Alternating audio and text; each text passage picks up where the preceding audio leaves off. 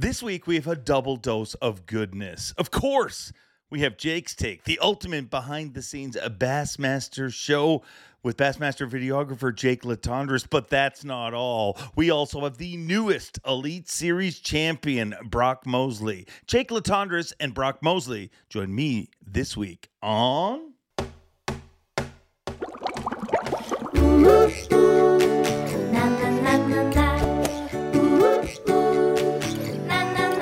I'm Bob Cobb from the Bassmaster. Welcome to Mercer.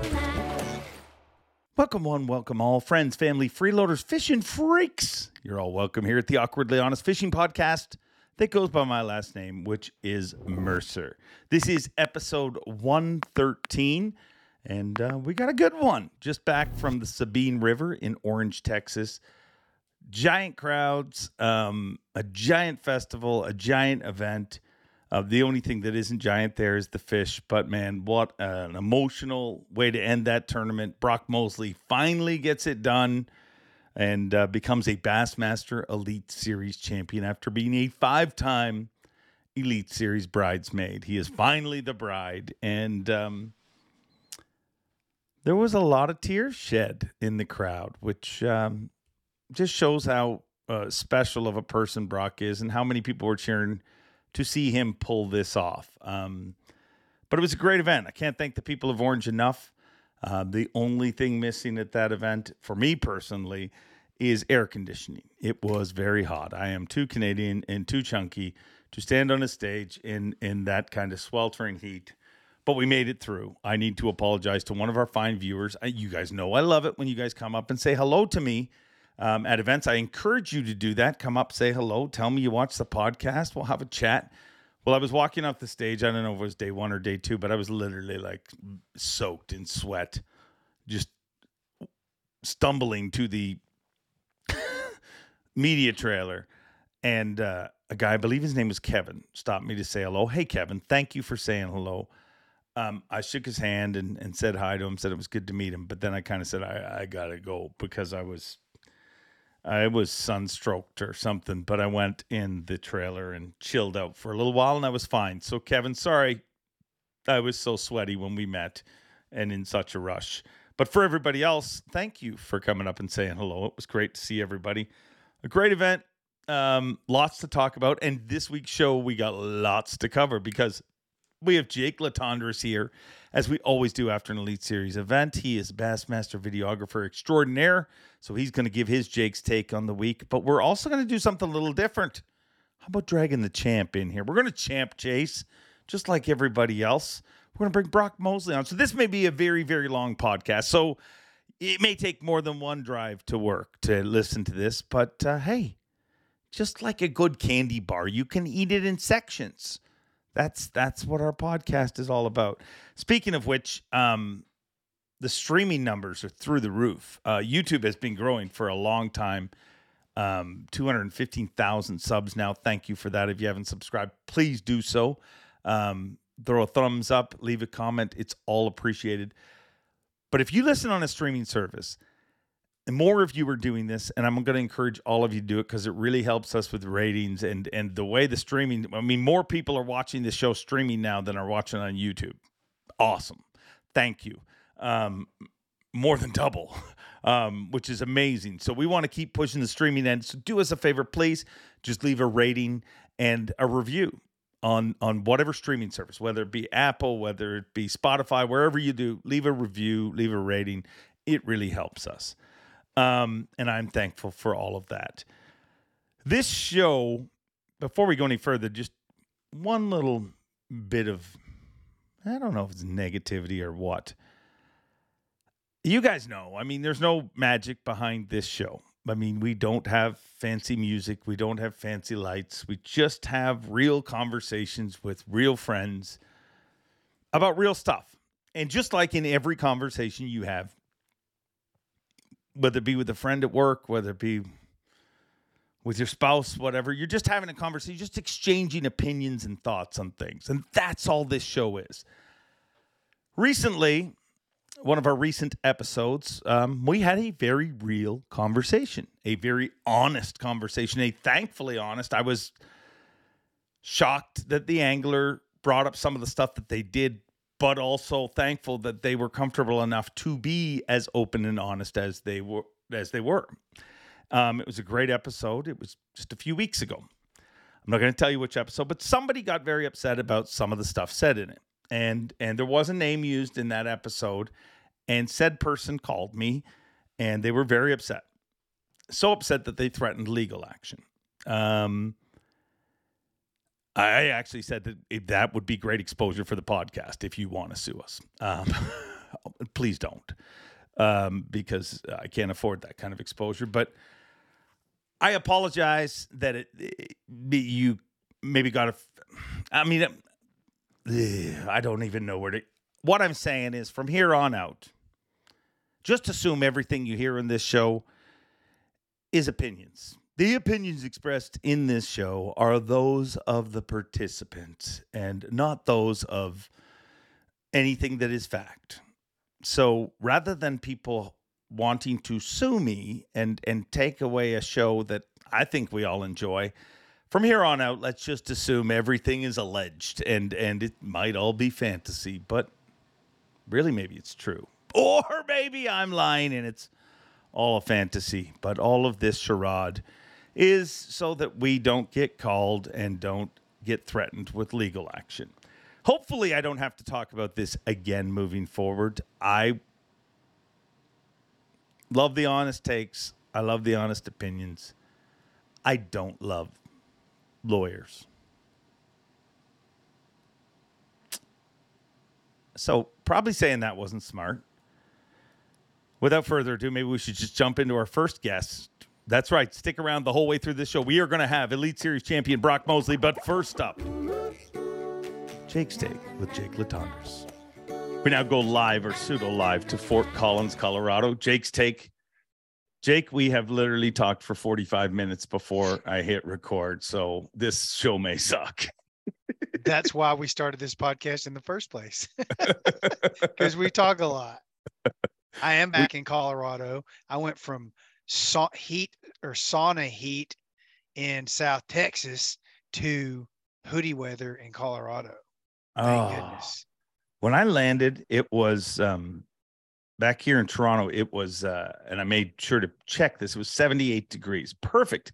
Like I walked out and I'm like, oh, it's there's a crispness in the air. I don't feel like every pore of my body is. swe- And and I put a post during the the event and was like, this Texas heat is no joke. And of course, it's social media, so everybody that lives anywhere that ever gets hot has to chime in and be like, oh, it's not even hot. It was for freaking me, and it was for Me too. do you know who said know who didn't say it was not hot during weighing? Anybody that was at the freaking weighing. It was freaking so humid, so hot. Um, but my response to uh, Joey Cifuentes called me out actually on social media. My response to him remains the same. I can't wait till we get up north and you guys tell me how big those waves are. And I'll be like, ah, they're not, there's nothing. Those waves are nothing. um, but yeah, no, it was it was freaking hot. Like maybe the hottest tournament I've on the stage that those that especially the first and second day. First day was the worst. Um I think I don't know, they all run in together. Your stage was facing west too, right? Oh yeah, and it's Yeah. black. I mean, clearly that Yeah. stage was designed Yeah. by somebody who had never stood on a stage outdoors. Um, so yeah, it, it was it was hot, but maybe I mean the hottest tournament I've ever emceed was probably Little Rock when we were right downtown Little Rock on uh, the Arkansas River. Denny Brauer won that, but it was it was pretty close. It was uh, it was very very toasty. That's got to be tough on on you guys. You know, I think it is on all of us. On Sunday, we all kind of look like zombies at takeoff. I mean, it was it was I it was so hot.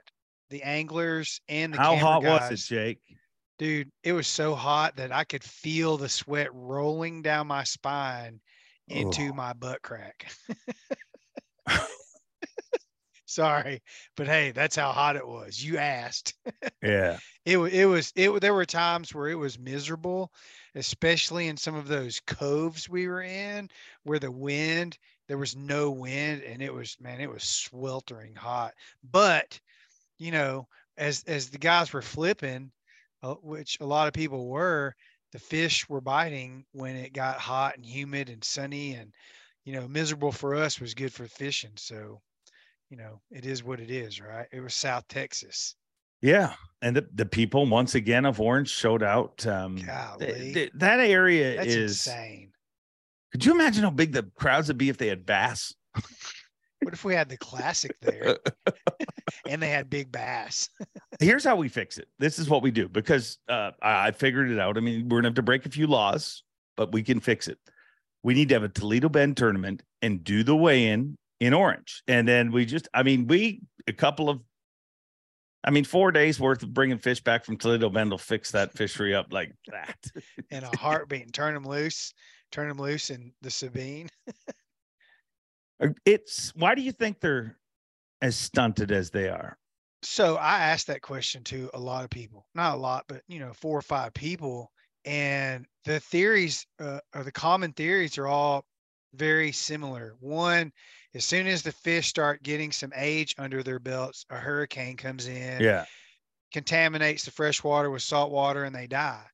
And the other interesting uh, common response was a lot of them swim to the mouth. They go down to the mouth uh, during their migration and they get eaten by sharks and, and other predatorial fish that come in from the saltwater, dolphins, sharks, all kinds of stuff. So, you know, they just don't get a chance to get to get any size to them. I mean, it, Too hostile of an, of an environment.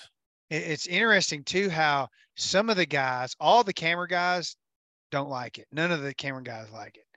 But it's funny how some of the anglers hate it and some of the anglers love it because they love those like Bill Lowen and, and Matt Herren. They love that grinding tournament where you gotta you gotta find them that you know it separates the men from the boys and all that stuff.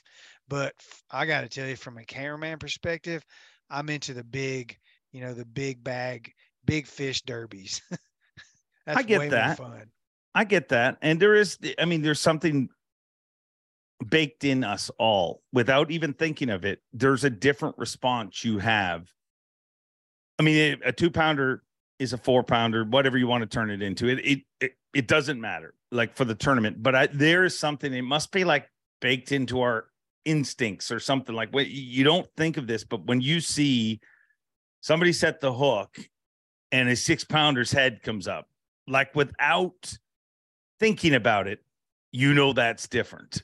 And even though a two pounder in this situation, or a four pounder, or a five pounder means even more than a six pounder on any other fishery, it just doesn't give you the same. You know what I mean? It doesn't give you that same, but but it. um I think it was a great tournament.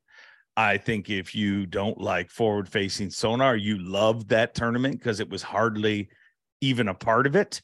Um, it was an old school fishing tournament, and um, I, I thought, I mean, it's weird. I go through waves with Orange. Like I love Orange. I love the people. Like there's some of the best hosts we've ever had, and every person you meet there, they just go out of their way. They're incredible. Um, but this one, this one was a grind for a lot of people. I, I think it's a bad time of year to have it. Weird, like I'm in my opinion. I mean, schedule doesn't happen when it does, but I think it's really hot for the spectators. Although they still came out, but you'd see people just sitting there and sweating through their shirt, sitting. Um, and I think it's tougher on the anglers because of the time of year it is. Not that the fishing's that much tougher. Yeah, it's hotter, and but I mean, a lot of our anglers live in that heat.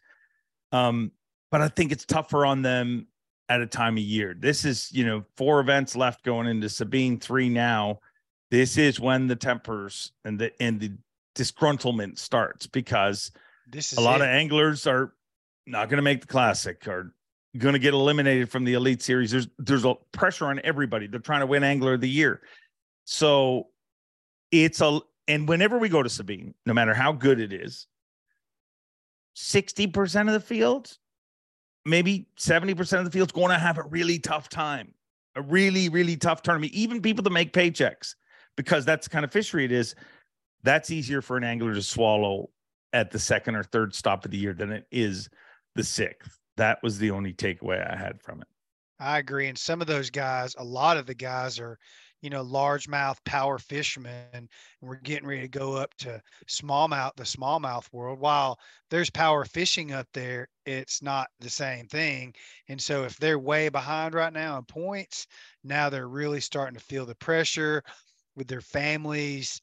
They're, it's it's career changing, or it can be. So you know there's there's they're definitely starting to feel and you can tell like you said this is the time of year when it always comes up and and and you know you feel for those guys too because they work so hard this they're living a dream and yet at the same time it's like hey man you know winning solves everything right every problem in bass fishing it seems you know sponsors not paying you enough catch more bass it'll get exactly. better not getting enough coverage, catch more bass. It gets it's horrible, but it's true. It answers every I mean, not having a good time at the Sabine River, catch more bass. Like you never see somebody in the top 10 that walks across the stage in that crazy crowd and says, Yeah, let's not do this again. They they all like they make Saturday and Sunday, and it's like that tournament.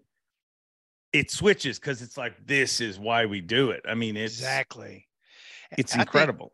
I think too Saturday, it doesn't matter if it's a big power giant bass derby or the Sabine River or Winyah Bay or something like that.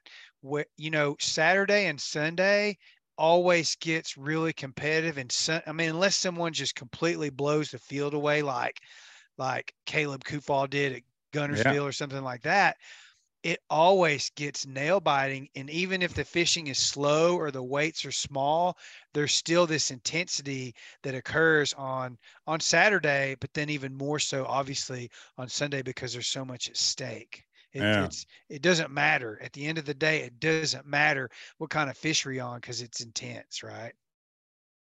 That's one of the things that impresses me most about our champion. I mean, Brock has has made the final day twice before once when it was a 12 cut and once when it was a 10 cut that he finished second in the last time we were here. And obviously won this one. To it says a lot about Brock Mosley to to do that. I mean, maybe the most consistent because if you look at Hackney, he's won there, but his track record outside of that isn't great. I mean, Jason Christie was the one who pointed that out, and Jason Christie said, "I won here, but I don't think I've ever weighed ten pounds another time." Like it's really hard to stay consistent there. And Brock Mosley has stayed consistent, but stayed consistent by going to totally different areas every single time. Once it was Houston, once it's Taylor's, once it's right there at takeoff. So um, it says a lot about Brock as an angler. And finally, Brock Mosley is an Elite Series champion, man. It, it I was nervous going into weigh-in like that. What do I say to him if it doesn't happen this time? Oh my goodness. I think every, I mean, I talked to several people there side stage, you know, some of his family members, friends that were hanging out, we were all under the gooseneck part of the media trailer, staying out of the rain there, you know, right when weigh-in yeah. was about to start. And I was with Brock Mosley's family and friends there. They're all gathered. They're all wearing his jersey and all that stuff. And, you know, and it came up in conversation. What if, because someone said, Clark Wendlandt has bigger fish than everyone thinks he does. He always so, does. He, yeah, always, he always and does. he did. Always. It was almost a pound different, like 15 ounces. He was light, right. but I, I, mean, he's always light on his weights. And we and and we didn't know if he was a pound low or two and a half pounds low, which would have made it really, really interesting. So, you know, the conversation came up. Well, what if, you know, what if Clark had, had win ends up winning this and Brock comes in second again. And I'm just sitting there going, how do you how do you deal with that? Then the topic of Dan Marino never winning a Super Bowl comes up again. no, I mean, but if you look at it too, I mean, dude, I know Brock's got five seconds, but Clark Wendlandt's never won the league. Clark Wendlandt's never won a Bassmaster tournament. Like Clark Wendlandt is one of the most decorated pros out there, consistency wise but he's never won a bass tournament. So I mean, it, it, actually nobody. That was weird. I don't remember the last time that literally our entire top ten had never won an Elite Series event. Do you remember a top ten where there wasn't at I least don't. one? I don't. Brandon and I talked about that on the way to the airport Sunday night, and I don't remember any time that there was a whole top 10 that had never won. But then again, you know, to defend that, I guess you gotta we also gotta remember this is year five into the the you know the flip. And a lot of people came up out of you know the opens or flw or wherever they came from. So you know for for years to come there's going to be a lot of firsts that we that we encounter along the way right Yeah, but I mean, there's still a lot of people who have won. You know what I mean? To not have True. any of them in there is is what shocks me. You know what I mean? Like they- I don't remember, but you're right. There's going to be a lot of firsts. Um, but one of the things that we need to talk about at the event that we didn't even get to see, Josh Stracner never even got to fish the event, and what a weird turn of events for him. Um, I've heard all different stuff, but basically what it ended up happening is and there's some weird turns and weird stuff with this, but um ultimately um I it's just a weird thing the way he couldn't like he got a fine for fishing without a license when he claims not to be fishing. I, I think it was on Oahe when he was up there scouting and he wasn't fishing, he was graphing every, every everybody and i know that's hard. The weird thing in this story is it that's hard for a traditional angler to accept. What? You go practice but you don't plan on casting? Well no there's a lot of pros who literally don't put boat don't want the distraction of putting rods in their boat because they will get distracted and fish. So they literally just idle so he got a fine in south dakota for fishing without a license, but he got it after he was off the water. I don't know how that's even a thing. I don't I number one, I don't know how he he didn't fight it. Um, but I also get that too because it's a fine. You know what I mean? You pay your ticket, move on. Like I'm not gonna fight it or whatever, but that's on his record. And there is, I wrote this down. What is the name of the rule? Hold on. Look at this. I did some research. You're impressed. There is a compact interstate law that involves 48 different states. So a lot of states are part of it, but very few states recognize it, I guess. So when you get a license infraction in one state, the other state can deny you the ability to buy a license. So he paid his fine in South Dakota, thought it was in the past, shows up in Orange, Texas, ready to fish this tournament, tries to buy a Texas fishing license. Actually, I think he showed up in, in Orange. I think that's how it went down. i think that's I don't know if he realized it beforehand. Um, and everything's allegedly on this show moving forward, just so you know. um, he was denied to buy a Texas state license. So if you don't have a license, you can't compete. I mean, you're breaking a state law.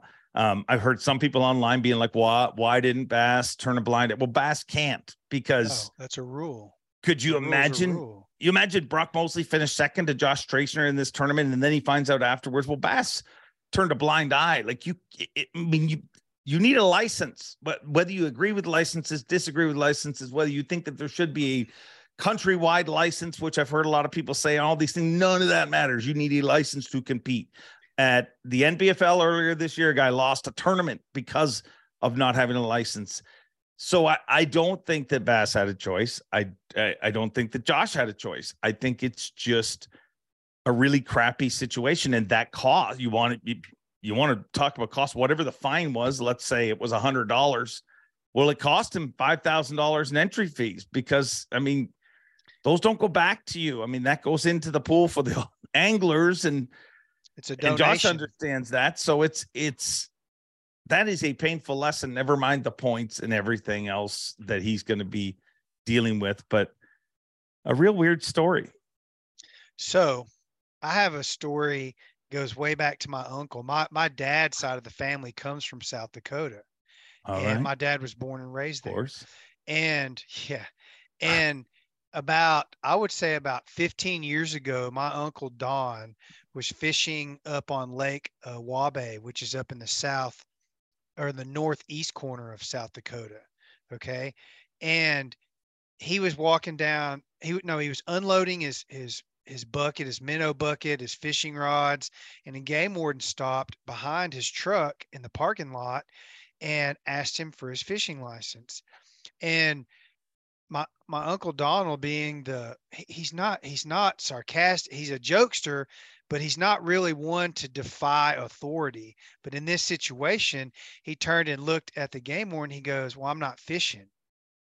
And the game warden says, Well, you're about to go fishing.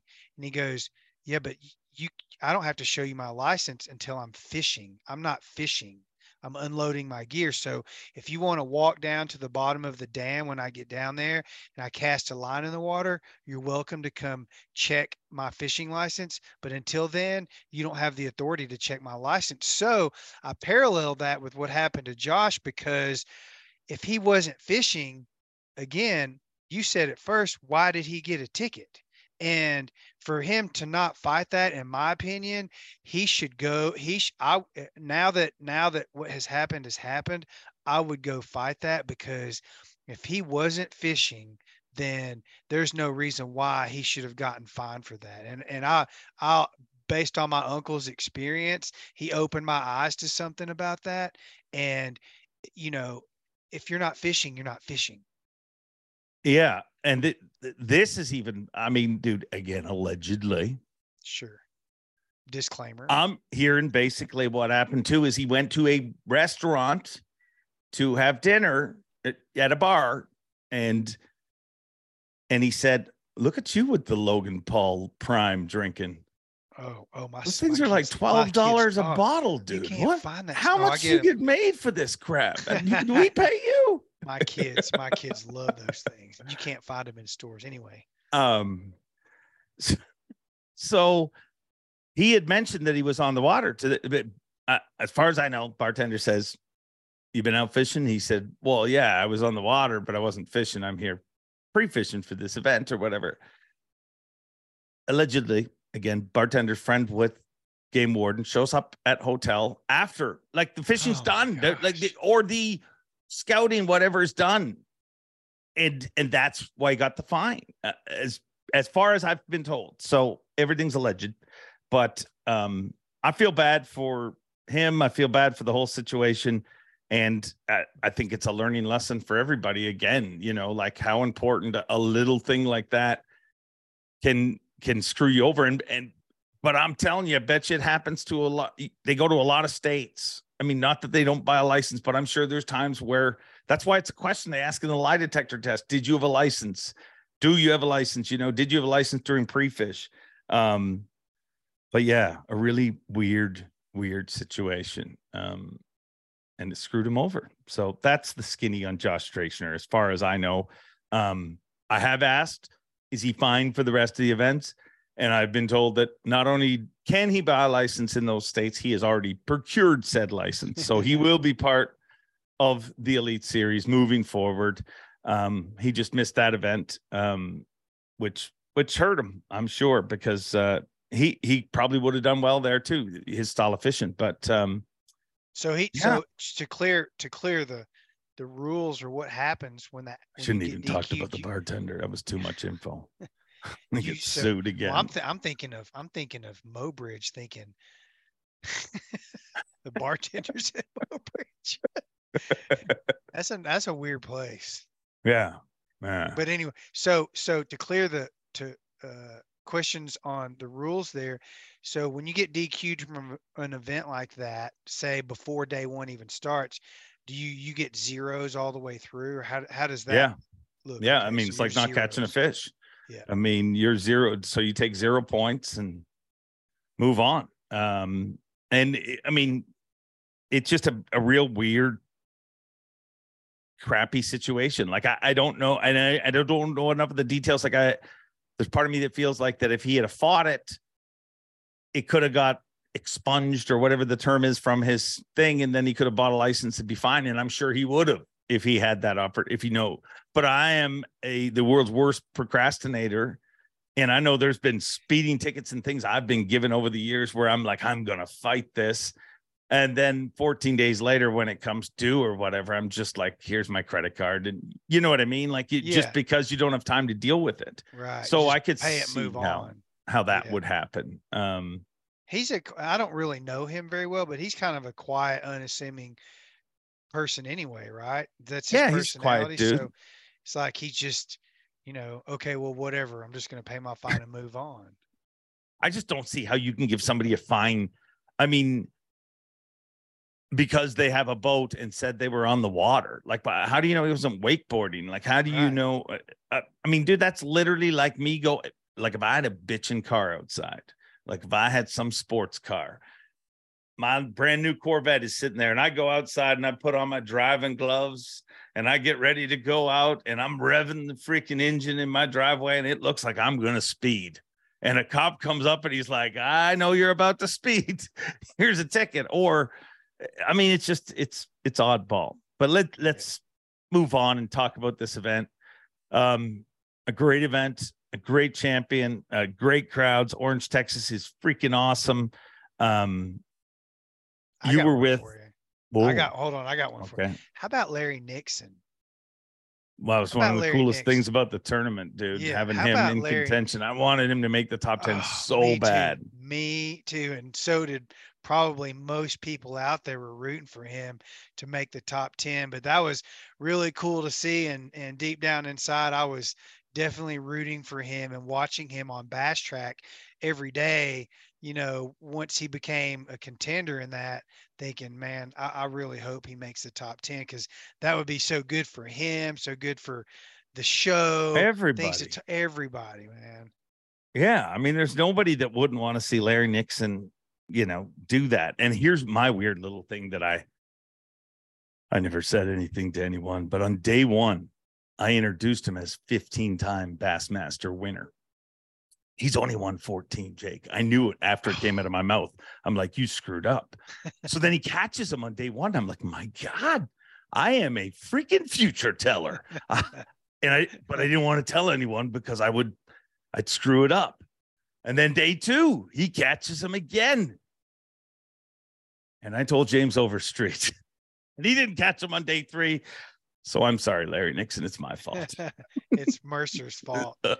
so we passed him and and this is probably a good topic to to talk about too you know going up upstream and whatever re- river whether it was you know taylor's bayou or last year or two years ago went up the trinity with lee livesey and the sabine when you when you see it was really interesting at least this year it was we passed people and like let's say on day one we passed people going upstream and we'd come back four or five hours later changing locations or going back towards the ramp or whatever it was those people who happened to be the people that did really well in this tournament were locked in on these very small microcosm locations where they were literally fishing the bank back and forth in really small sections and that's where they were catching their fish. And it didn't matter if it was back you know in the bays closer to to, to takeoff or upstream that's what was going on this year at the sabine river. People were catching them in very small microscopic locations. Hmm. really interesting Pipkins was the day one leader. And he, uh, which is another, I mean, how awesome. Anytime Pipkins is in, I mean, we had Pipkins and Matty Wong. It was like a, a, a circle of happiness um, in, in our top 10. But to see Pipkins lead, and he said it on stage, he said, Man, I just weighed in more today than I've weighed in in the eight previous com- competition days. And if you look at it statistically, wasn't quite, but it was pretty freaking close. Um, but he's never done. I mean, he's had triple digit finishes there. It's just been a nemesis to him. So he had a, a big day one and uh, rode that day one all the way through to Sunday. And it was good to see him do well, especially since we're heading north for the next three. Mhm. he needed who were you with? You you were uh, well, I know who you were with, but for the show, for the optics with- of the show, I'll say, who were you with, Jake? Lee Livesey. and he while he didn't catch him to, you know, to to be in the top 10 on day 2, he was surprised. I wasn't cuz I was keeping up with Bass Track, but he was surprised that he ended up, you know, in the top. I think he ended up in the top 30 or top 35 with six and a half pounds. The, Yeah. the weights were a little bit lighter this time around than they were previously, as I recall. Because, I mean, what was the top 50? The cut line was like six and a quarter or six and a half pounds, right? This time or the last time? This time.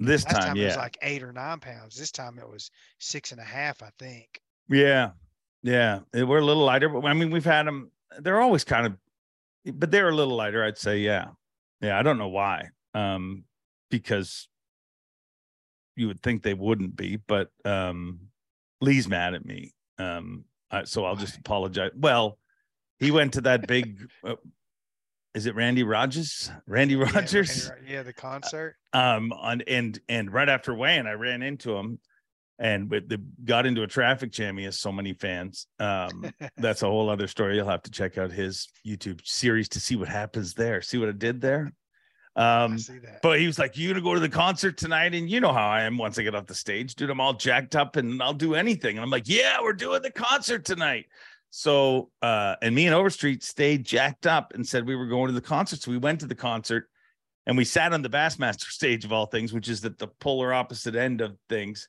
And uh, it was a giant crowd, and uh, we only ended up staying for three songs. Not because what happened was we sat down. You know that was the problem. We were all They good. tired. We're going to this concert, um, but we we showed up there, and and it was still good. And then chairs were offered to us, so we sat down. And then two songs later, we're like, "Yeah, you want to go?" so we left. And then Lee started texting me he said, I thought you said you were coming and blah, blah, blah, blah, blah. But in my defense, um, I woke up the next morning and I saw a video from Lee's camera person, Jesse, who Lee was with in the Waffle House just a mere two hours before I woke up for takeoff. And I was like, see, that's that's why I didn't. That's why I left after three songs because um but he I mean, I thought Lee started off pretty decent, but he was shocked with the six pounds to be as high as he was. I think he didn't even think he had six pounds. I think he thought he had like five something. He was going to end up out of the cut line. And then he was going to have to work that much harder to try to catch up to cash the check, you know, and, and fish on, on Saturday. But, you know, he ended up, I don't, where did he finish? Like 24th or something? Yeah, he made Saturday. Um, I think mid mid pack, mid fifties. So um, yeah, twenty fourth, somewhere like that. Um, I think he, his, his whole year has been not so good day one, figure something out for day two and start climbing the boards. He's done that all year. And I don't, I can't say every tournament, but as I, I follow, you know, my friends on Bass Track all day long at every event and every day of every event. And I just remember, you know, Lee uh, uh, not starting out so well at each tournament and just he's had his it, this has been a year of him figuring things out on day two and making adjustments which which is really interesting he's good at that I'll tell you one thing he's figured out, dude.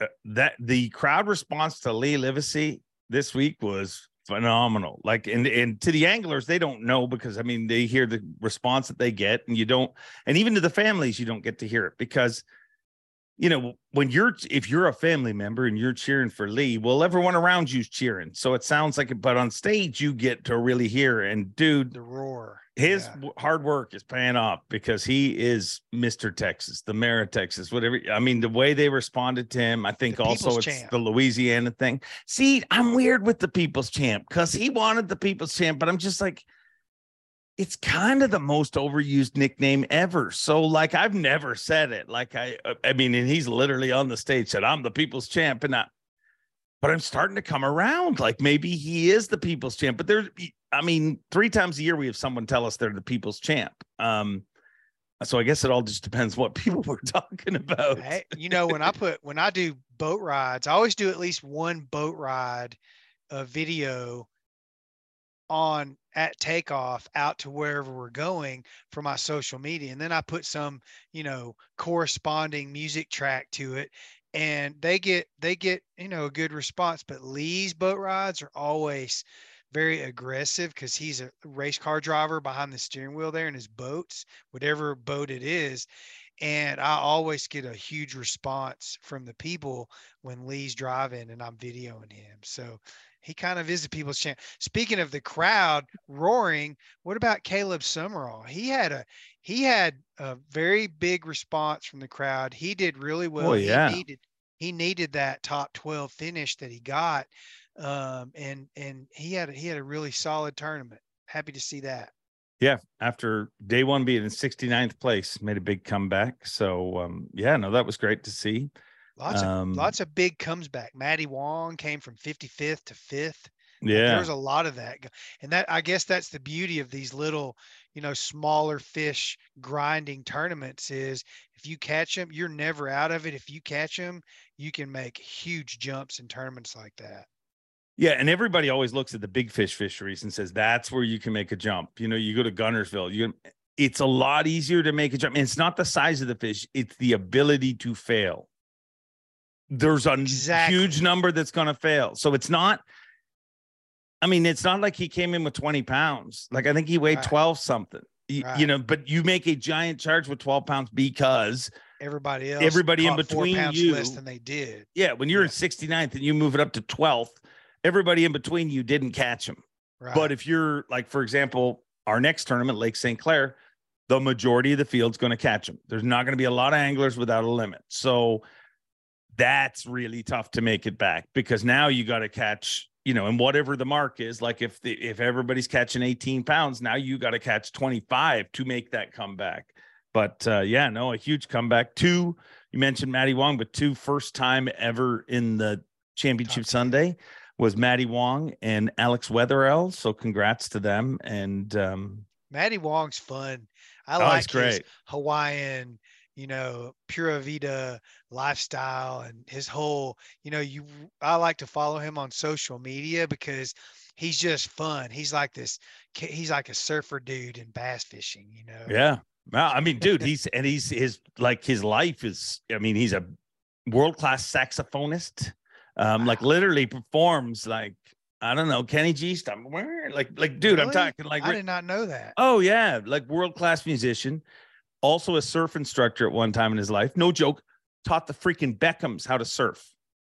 Wha- The nuh-uh. Beckhams. Yeah, did What? literally taught. Yeah, he's taught LL Cool J how to surf. Nuh-uh. Also, evidently, you didn't watch this episode of the show that we had Matty I Wong on because we talk about all that. LL Cool J, he taught him. Yeah, his real name's Wow. Todd. Todd, we I'm different, calling him Todd. Hey, Todd. but Matty Wong has like the life that he has lived is incredible. But you, he is one of those people that you just, you just want him to catch him because you're like, this dude is just so good to be around. He's just such a good person. Yeah, he's always positive, man. I don't know him very well. I'm starting to get to know him a little bit better. In every tournament, when we walk by each other, it's, you know, it went from not acknowledging each other because we didn't know each other to, you know, hey, how's it going? To, hey, man, how's it going? To now we're fist bumping. So I'm getting to know him better. And the, the more I know of him, the better I like him. He's a he's a cool guy. He's like he's like the the rad dude on tour. Much mahalo. Yeah. He was go. once in a Pizza Hut commercial. I'm thinking of all these weird things that I know about him. I'm Oh, back- yeah. I'm gonna go watch this your podcast with him right after this show. we did it from Hawaii. I mean, we had horrible Wi-Fi, but there was chickens and stuff walking around in his parents' backyard, and I mean, it's just That's it's awesome. it's cool. He's just a great. It's a great. He's a great person. Like he's he he reminds me so much of Carl Jocumsen. Like when Carl first came to the Elite Series, he had some weaknesses, and Matty. And that's not an insult, but Matty does not have the experience that some do. He's you know what I mean? From Hawaii, right? It's, I, so, but he's got everything else. Like if he can just catch him good enough to stay here, um, He just knows I- how to fish. I mean, Yeah. he grew up in in the ocean. I mean, the guy, you know, he is a fish. He understands what goes on underwater. And did now, what's his background as far as bass fishing goes? He hasn't been doing it that long, has he? Like when he won the Bass Nation Championship, he hadn't been bass fishing that long, right? no, I think he bass fished his whole life. He just Oh. not a lot of competitive. Like you know, he he lived in L.A. for years, so he kind of bass fished there and stuff like that. So th- so he's got experience. Like it's just I don't. th- I mean, it's there's having experience and there's having elite series experience. I mean, even people that are very experienced come to the elite series and it doesn't happen right away. So it's it's not easy. Um, but I think he's. I mean, he's got. He's he grew up fishing, and then when he moved to the states, you know, he did a lot of fishing in California and stuff like that. And uh, but man, literally, he's the he's the story. Like he had a 1990 bass boat with one working graph, and that's how he won the Bass Nation. And then he got you know a fully rigged boat as part of the nation's best deal, where you win the Bass Nation and became an Elite Series pro. And and just like Carl, like I've said, I, I remember saying this about Carl, and it's funny just thinking about it. It comes out. There's moments, you know what I mean? Like there's a lot of people who come to the Elite Series and never have those moments. Matty Wong has had those moments. This is biggest one, you know, his first top 10, but he's had cameras with him because he's caught him, you know, he's had big days. And and that's how Carl started. You know what I mean? There was like Carl hammered him today, you know, but he didn't get him the next day. But he had moments, and and that's very much the way Matty Wong is right now. He's he's setting his building blocks up you know, brick by brick, and he's learning to win, in opposed to, you know, becoming a choker or whatever. He's he's definitely def, he's definitely learning to win, and him being from Hawaii, I mean, he's got that international feel to him. So coupling him with Carl Jocumsen from Australia, all the guys from Japan, the Canadians, and then Matty Wong being from Hawaii. While Hawaii is the United States of America, it still seems like he's from, you know. Oh, it gives it flavor. It gives it a, yeah. it gives it a little flavor. I, I love the fact. I think you brought it up on stage, or someone brought it up how, you know, Bass has become such a worldly, a worldly brand, a worldly scene because of all that's going on, particularly with the Japanese guys. Yeah, I mean, uh, I I made a joke about it on Sunday actually because it went from Matt Robertson to Matty Wong. and I'm like, if you don't see diversity in this, they're two totally different people. But but you're right. Like, I mean, I talk about that all the time, like, and how the international flavor, whether it be the Canadians, the Japanese guys, the Australian, uh, you know, the more people you have coming from different countries, the better. You know, the the more it gives it a it it's just kind of a cool flavor to it, and I think it it makes it uh, more international. Obviously, speaking of international, who were you with on day two? I'm I'm I was with the guy with the coolest name on tour. I think I don't know why his name just like it's like a, a, WWE wrestler from 1982 or something. Kenta Kimura. Uh-huh. How cool is that? Kenta Kimura. I mean, it's, it's like nice. Kamala. Like it's just, I don't know. It's just got this, it's got this, it's got this WWE. Like I know. I didn't either until I started saying his name. I was with him. I'm thinking, Kenta Kimura, that's a really cool name. So yeah. Um, and he's a very interesting guy he's a bit more um, seasoned with the English language than the other Japanese guys, even Taku Ito. Yeah. And something that I didn't know that I learned from Kenta um, was that when Taku Ito, Takumi, came over from Japan, he came over and fished the opens first and was Kenta's co angler. Did you know that? I didn't know that. I, I didn't either until Kenta told me that. And then when Taku uh, qualified after his first year in the opens, Kenta was like, "What the, what the hell?" so we kind of talked about that uh, in the boat, and I really I spent three days, day two, day three, and day four with Kenta. Um, and he had he's he's a very smart angler um, he is getting really good at adjusting, and I think we see it now in his tournament standings. While I think you know he's not um, he's not in trouble with the classic qualification right now. You know, he's he's not doing as well as he thinks he should. But for some reason, I, I feel like every time I turn around, I see Kenta's name. He's doing well in the opens and he's doing well at the elite level. Yeah, especially last two years. I mean, last two yeah. years he has really done very, very well. And I think he's doing good in the Elite Series. I mean, I think he's in the 20 something for Angler of the Year. Let's look. Wow. So give us the juice. People want to know what you saw. What what what exciting stuff. baits, you know, just like all the other Japanese guys. Um, you 24th. know, 24th. Yeah, you. I solid. mean, and that's we're heading solid, north where he catches them generally up north too.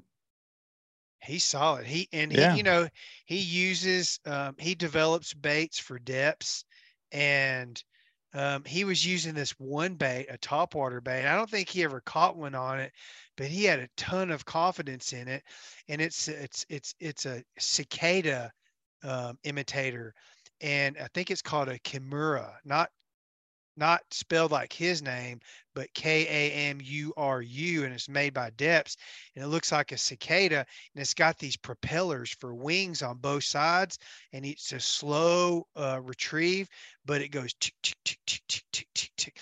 And man, I had my camera zoomed in on that thing, and I was praying, I'm like, please blow up on this thing, just because I wanted to see a fish eat it, because it looked like a bat swimming on the water. So Hmm. He didn't catch his fish with that. He caught most everything, um, you know, on a, a four inch Senko Texas rigged or a little uh, flat bill crankbait that a square bill crankbait that he was throwing that he developed for Deps. Um, and he made adjustments. I mean, when fish weren't biting, he stayed in his little section and he was right in there, as you could see, you know, with Wes's drone shots and some of the coverage that we had. He was in the same pocket that Brock Mosley, Matt Robertson, Matty Wong, um, Hunter Shryock, and uh, Kenta Kimura were all fishing in Wow. the same, like it was literally a circle. The beauty of that was Matt Robertson had his little section of bank to himself because he was on the other side of a big barge that was parked. And then Matty Wong and Brock Mosley were sharing space and they were literally going back and forth, literally like right beside each other Yeah. and talking the whole time. And they they were very accommodating to each other. Although I did hear, and again, this is just hearsay. Um, but I did I did hear that Brock asked Matty if he could have that bank for the first little while, Yeah. whether it's 30 minutes or an hour. we called him the night before. And Matty came in. We were there. We beat uh no, we were in there and Brock was already fishing and Matty came in and went all the way to the back of the cove where they were, you know, sandblasting barges and fished there for about 30 minutes or 45 minutes and then came back to the bank where Brock was. And at that time, Brock had already had already caught his limit Yeah. with, with one good fish. Like it was already like Brock's going to win this tournament. Yeah, that day three big bite that he got, which um D Little, Unbelievable. Uh Dalton Trumblin. Is that is that his last name? Trumblin? Dalton tumbling. Yeah. Tumblin. I just call him D Little all the time. So I like it when you give people nicknames, it's horrible. You forget their actual name. Dalton Tumblin Dalton is- tumbling. is a phenomenal shooter, but he got one of the coolest. I mean, I hope they use it for the cover, but that moment where like Brock's like screaming at the camera at- and the bitch He's under his that yeah. that like a loaf of bread. He's going, yeah. Matt, he got a picture of Matty Wong doing the same thing, and he had the opportunity to fit to shoot both. Yeah, he shot them both. yeah, Yeah. And he, Yeah. yeah, he is. Dalton has come a long way in a very short amount of time. Uh, he's an incredible photographer. Yeah, all the staff, well. all good Yeah. photographers. So, So we're why on do you the think other side. so many of them there? Oh, sorry. Go ahead. Go so ahead. we're on the other side of the cove on the opposite bank, and we're sharing space with Hunter Shryock, who has quickly become one of my favorite personalities on tour. That guy is super nice. He's he's badass because he came from the motocross world, and he does great social media stuff. He and his wife, uh, Felicia, do, and and he's just got this person. He's got this contagious personality about him that I've come to like a lot um, in Hunter Shryock. Anyway, you know, they were he was sharing the same bank with Kenta, and it was this. I don't even know how to describe it. It was these these these posts. I guess they were the base to a, probably a dock at one time, and the Yeah. dock had washed away from a hurricane or whatever. So it was just the posts, but it had this like this um this orchard feel to it because all the posts were in a row going vertically and horizontally. So they could fish vertically or they could fish parallel. And the bank was sloping up, or the the the bank was sloping up into the shoreline. But when it got to the end of those posts, it dropped straight off into about eight or nine or ten feet of water. So Kenta, he was he was he start he came in there and started throwing um, a frog, a popper, a really small popper frog, trying to get a topwater going. That didn't happen. So then he starts flipping that little Senko Texas rigged into the bank and found a little section where it was shallower and more sloping than the rest of the bank. And those fish were hanging out on the edges of it. So he started focusing on that little microcosm. So again, we were fishing, we were sharing about, I would say, a 200 yard stretch with Hunter Shryock. And Hunter took uh, the the western 100 yard half and we took the eastern 100 yard half and he narrowed it down literally to like a 10 yard stretch where he caught most of his fish so Wow. I, I just i just man the stuff that we get to learn from these guys on the water is phenomenal and how they pay such close attention to the details and everything going on and how that affects their success or failures in in tournament fishing it's it is unbelievable how good these guys are Why do you think there were so many of them there? I know where you're going with this I'm not going anywhere. I'm just asking you questions. So so there is question. There is question, and Kenta and I talked about this a lot. I did not talk about this with anyone else, just with Kenta in the boat. But they, it came up several times about whether those were recycled fish or not. It, whether it was, you know, where the bass uh, release location was for that tournament on day one, or from prior tournaments that came out of, you know, at, at the orange uh, boat ramp there. Yeah. But I would say that you could tell, you could tell when when when Kenta caught fish that were naturally um, spawned and hatched in that area. They were very clean. There, everything about them was was clean and fresh. And then the majority of the fish that he caught, and I think the same would go for Hunter and Brock and Matt and Matty Wong. You'd have to ask them, but I'd be willing to bet the same thing. A large majority of those fish had, you know, superficial injuries on them, tails. Um, uh, So they look like released fish. what's that? So they looked like they'd They been did, caught. and and and a lot of the fish that Kenta caught had had scars on their lips from from other hooks. Again, who's to say that came from you know prior days Yeah. of of bass BASS anglers, or you know they were just from a tournament a week a week prior to that or whatever. So A lot of tournaments get win one on unreleased fish. Um, moment of total honesty. Any of the stuff the last I heard, I know me and Davey had talked about it, and Davey had checked uh, with Bass and said, you know, did we release fish here? I mean, nobody's in the wrong. I mean, if I mean, if, I mean, how awesome is it if you've got a spot and all of a sudden fish, more fish start showing up? Um, it's not like they knew the location, but as far as I'm aware, Bass said that's not where they released the fish. So they, they must have been from another tra- if they were released fish. Um, but there was definitely a lot of fish in that area and um and a lot of anglers. like I mean, if you look of- at how many that made the 50 and the top 10, it's shocking how many were in there. and there were people coming and going. There were other anglers coming in and coming out, but the five people that had really been there consistently had had established their locations.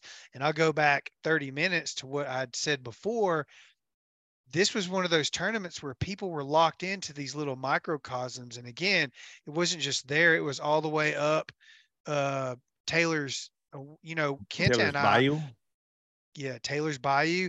On day three, Kenta and I went up past everybody. Bernie Schultz was the very last most northern angler up Taylor's Bayou on day three. And we went past him all the way up to the I 10 bridge, where this is really cool. Kenta found a drain, a concrete drain that was basically trickling water. I mean, there was a flow to it about like a kitchen sink, but it was bringing fresh water into this stagnant area under the bridge. And those bit, the bait fish were concentrated in there, the crayfish were concentrated in there. And that's where Kenta found his day one, day two bags of fish in that exact spot, which is why we started out at the ramp close to the ramp on day three and then we made the run all the way up there and it was a little over an hour ride up there to the i-10 bridge in taylor's bayou and he started throwing that little flat bill crankbait that he had. He caught his five fish limit up there and we turned around and came straight back to launch and never caught another well he did. He caught some other small fish but he never upgraded after that. So that was a really really smart move but then unbeknownst to what i would have thought what i thought was going to happen i thought on day four we were going to go back up there catch a limit come back down and try to catch a bigger fish but instead he went for the win and never went up taylor's bayou knowing he probably could have caught a small six pound limit up there but stayed in that cove where he had concentrated on the afternoon of day three. It, it was it, it, again, it you know Kenta. Kent, one of the things he told me was a really uh, interesting part of our many discussions we had on the water. But but every time he made a move and went somewhere thinking, okay, I'm gonna make this decision to adjust to what's going on, thinking it's too crowded up Taylor's Bayou, it's too crowded in that that cove where all those other guys were. I'm going to go over here thinking no one's going to be there. Perhaps I'll run into some a, a pot of, of decent fish in there, two yeah. pounders, right? He would go there and there would be three or four other boats in there. And so what he brought it up, what his uh, his his explanation was, see, in the opens, this doesn't happen when I adjust the difference between the opens and the elites at the at the competing level of anglers is in opens when he makes a decision, he goes there, no one else is there. Maybe he's adjusted before like, anyone. Yeah, Hackney's there or Steve yeah. Kennedy's there because they're elite guys, but he would make those adjustments and typically have his thought to himself and make that adjustment. In the elites, he makes that he has this thought. And then he goes there and he's like, see, everyone's thinking the same thing. Everyone is on the same, not the same page together, but everyone thinks the same way because they're so tuned into what's going on. Did, did, that make sense or did I confuse you? No, no, it totally makes sense. I mean, I, I just think it's a step up in competition. You've got, it and it's, it's, I mean, it's not just window dressing when you hear pros on stage say, man, these guys always catch them. These, you know, this. They're not just saying that. It's no. like you watch when people come and they're they're world class. It, it's a, a level up. Like there's levels to every type of competition, but it is a level up. I mean, the opens are a lot tougher in many ways. There's a lot more boats and stuff. But like he's saying it himself, like the the reason pros are forced to adjust on the elite series is because they know if they don't adjust, they're not going to make the cut. They know that they can't just ride what they had into the weekend because the others are adjusting. It, you know exactly. what I mean? It, so it's it, it, and it's it's like iron sharpens iron. You know the you know exactly. your training partners in boxing. You know you want strong training partners. You don't want to, and and that's I think what he means by that. But um, that's pretty neat. Let me yeah, ask was, you the tough questions. How many energy okay. drinks did he have today uh, in a day? Specifically, Red Bulls. yeah, how many? How many are we talking? Four, at least four a day, at least four a day, and he smokes too. how many packs a day? Uh, two. but to his defense, how does he get that many half of those cigarettes, and- half of those cigarettes have to be put out as soon as he lights them because we go live. it must so be very like, frustrating. Like, he's like he lights one. He goes, "Are we live?" And then I'll say, "No, we're you're good." And he'll reach in his pocket, get his pack out, put his cigarette in, and light it, and take two puffs out of it, and go, "Kenta, they're coming to you live in ten seconds," and then he'll have to put it down. So he's uh, got a full Red Bull can. in the front of his boat, he he runs a bass cat, a cougar, and it's it's narrow at the front, and under his graphs, he's got a Red Bull can for cigarettes, like an ashtray, and then another Red Bull can that he drinks out of. So one of them, the one on the one on the left is his ashtray. So as soon as I say, "Okay, Kenta, we're going live," he literally leans down and stuffs a whole cigarette in there. And if I say, Kenta, we're going to go live in 45 seconds. He'll take a deep drag off of his cigarette. The whole thing. And bust the cherry off in the Red Bull can and then save the rest of his cigarettes for when he goes off live. he is so cool. I love I He love Kenta cool. Kimura. I didn't I've been with him a couple times before. Like I had him at Harris Chain last year. Um, and we didn't really talk that much. But this time around, we talked a lot and I just I enjoyed his company. I enjoy his sense of humor. I enjoy his his character, and he's very conscientious about trash. Like not in his boat. Yeah, he's not throwing the cigarette butts out. A lot of people do that. He wouldn't even ash. He wouldn't even ash in the water. He ashed in his can. He put his he, everything like when he listen to this. He He's was not an asshole. no, he's not an asshole. That's good. That's a good one. My level So- of cheese knows no limits. he's on the far east end of his little hundred yard section on day four, and he cast that little square bill, and he he just breaks. He's not like I mean he he tries to save as many baits as he can, but he's quicker to break one off than most of the anglers that I know are. He just So he breaks it won't off. and- flick his ashes, but Yeah, screw that. he'll break it off because he's trying to save time. Okay. and he's so quick, like he's literally a knot ninja. So he'll get his crankbait and he threads his line through and, and he's done. And he's back like he is a super fast knot tire. Wow. So he snags this little square bill and he's trying to get it off. He's popping his line, trying to get it off. And this time he's like, I'm going to save it. So he goes over to it and he reels it down to the end of his rod and he's poking it in there, trying to get it out. And he can't get it out. So he's trying to break it off. And when he does, he pulls this rope up, this big, not a barge rope, but a pretty good size rope. He pulls it up and there's three of his other crankbaits that are on there. and he gets he pulls it like a trot line and he gets all of his baits off. They're all brand new too. wow. It was so it was so I just I, I can't express enough how much fun I had in Kenta Kimura's boat. He's a cool dude, man. He is. He is. It's funny. I don't remember who it was, but we were talking about the smoking thing. I remember we were in Florida. It might have been the Harris chain. He might have made the top 10 at the Harris chain. Um, none of details He- matter. No, okay. he did, yes, for sure. So I I was remember boat, it yeah. was championship Sunday. It might have been you, dude, that somebody told him no smoking or anything. And it was at takeoff. It was And me. it might have been you because? I might have told you. Like he was pulled down at the bank and he was smoke leaned and over. Yeah, he's Peggy Bundy in it. He's just got it hanging out of his lip. That was and, me uh, yeah. So you said something to him, and I'm watching the conversation, and he just goes, all of a sudden, he couldn't understand English. Uh, Zona started calling him the Sandman. Oh, Did hear Zona was yes, Zona was texting me because he Oh, Zona was texting me on day three, telling me like, tell Kenta he's one of my favorite people on earth, and then tell Kenta that I, I enjoy working with him more than anyone else I work with. Zona loves Kenta Kimura. He he does, really? and he, He was calling him the Sandman. Sandman because he steals everyone's dreams.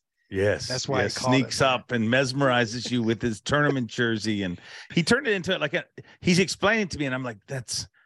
He's like sprays the mist and he distracts you, and next thing you know, and I'm like, it sounds like Asuka from the WWE, who is who is now the ladies champion. That's how much of a geek I am. I know these things, and he and he she blows the Asuka Yeah. dust in their eyes and distracts them. Well, Kenta according to Zona, does it with his jersey. And I mean, when Zona tells me somebody's a Sandman, I responded, "Well, Sandman, he shall be." From here on forward, so the I Sandman, he's he's just a he's like a he's almost like a cartoon character, like a, a Japanese cartoon character, where you know he's got longer, he's letting his hair grow out. He takes his hat off, and we're we're he's running a Bass Cat, so we're running 70 plus, and his hair's just going, and it's just like I don't know, it's just it's surreal being in the boat with him. I I, I love that guy. I don't even know how to tell this story and not sound bad, but I really I mean this with all the greatness, all the niceness I can. Okay. But so just explaining Kenta, like he shocks me with so many things. Like one day after the tournament this week, I mean, every area has some rougher areas, every town in the world, right? So I'm Sure. on a call. So I'm just like driving aimlessly on this call. Like, you know, you just keep driving just because I'm on a call, right? I'd, I'd rather than park at the venue. So I'm driving and I'm go through kind of a rougher neighborhood and um whose truck do I see like at like this seafood place? Like it, but it looks like like I'm like, like- and I s- swear to you, I mean, they might be the nicest people on the earth on earth, but it does, you know what I mean? Like if if well, let's put it this way: if you stopped there and got shot, and you told the story, and then you showed pictures of where you stopped, they'd be like, "Well, no wonder you got shot, you idiot." Kent is in there eating. I mean, uh, he he's is, like that. He's Yeah. like that. He's a man of the people. Maybe he's the people's champ. He might be. He, I, we, Brandon Fiend, the, one of the other camera guys. Happy twenty first birthday. Yeah, I was just going to say that. Oh, sorry. Step On, on his birthday, before your concert uh, that night, I saw we him went- there. I know you did. He I had a giant belt buckle oh, on. oh, oh, Lee Livesay sent me a little video of him. he was he was de- that was definitely his 21st birthday but anyway we went he'd never eaten crawfish before particularly that southeast texas louisiana south Yeah. louisiana style right so we go to this town bridge city which was about 20 miles away and we go to this place called the crawfish house and we eat our crawfish and had a great time drank some beers and then we came back and i was worried about my gut like oh, my yeah, we know. my- uh, yeah, yeah. we don't and need I was going another to be with another championship Japan- Sunday. Yeah, another this time Japanese it's- guy. I know. I'm thinking, huh? This is a correlation. I got a remedy for all that anyway.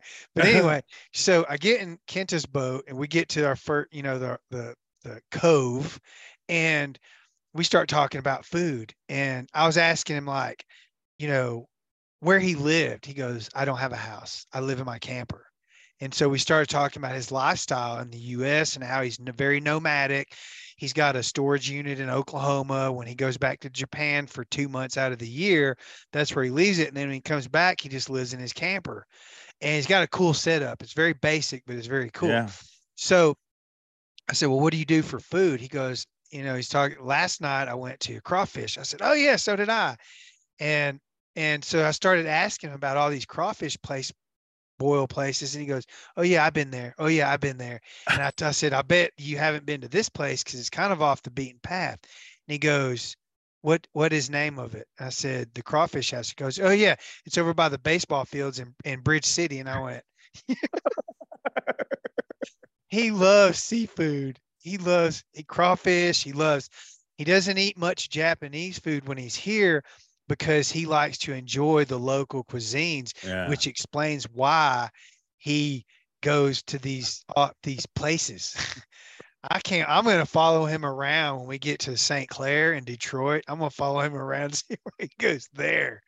Yeah, and his camper that you you know like it does look basic. It's like a little, but allegedly it is like the the whatever you want to compare it to, but it is the the bitchin' camper to have. Like oh, it's it's cool. high dollar. Um, but it looks kind of small. But I guess it's super. That's it's got it a pop up on top. It's Yeah. a, it's an out Outlander style, which is very popular these days. And it, the top pops up. It's not a not a lean to pop up. The whole thing pops up on gas struts. And he put a, a, a literally a 110 small air conditioning unit in the back wall. So now he's got air conditioning. I said he has a goose down, goose down uh blanket that he sleeps under. And I said, doesn't it get hot in there? He goes, no, I put the air conditioner on the back wall. And I said, well, does that keep it pretty cool? And he goes, oh yeah, now it's too cold. he is uh he's something special. But yeah, no, his is, camper is is. the the the the one to have, like the one you don't see, I guess. It's just super expensive, but uh, good for him. Good for Yeah. him. yeah. Um there was a lot of uh wow, I'm so many Kenta stories. just I didn't expect to hear all this much of it. Anything well, else? Yeah. Give me more. let- yeah. Let me tell you Give how he more. caught us. He didn't he didn't catch a Oh, winning fishing. We're gonna talk about fishing. Yeah. That's let's talk about for a fishing. podcast. bass fishing. Um, he didn't catch obviously the winning bag on Sunday, but he did make an adjustment. His his Texas rig worm and even his uh, crawfish Texas rig wasn't working, like zero. And he wasn't seeing the fish up in the shallow swimming around. They're all suspended out in front now, right? Okay.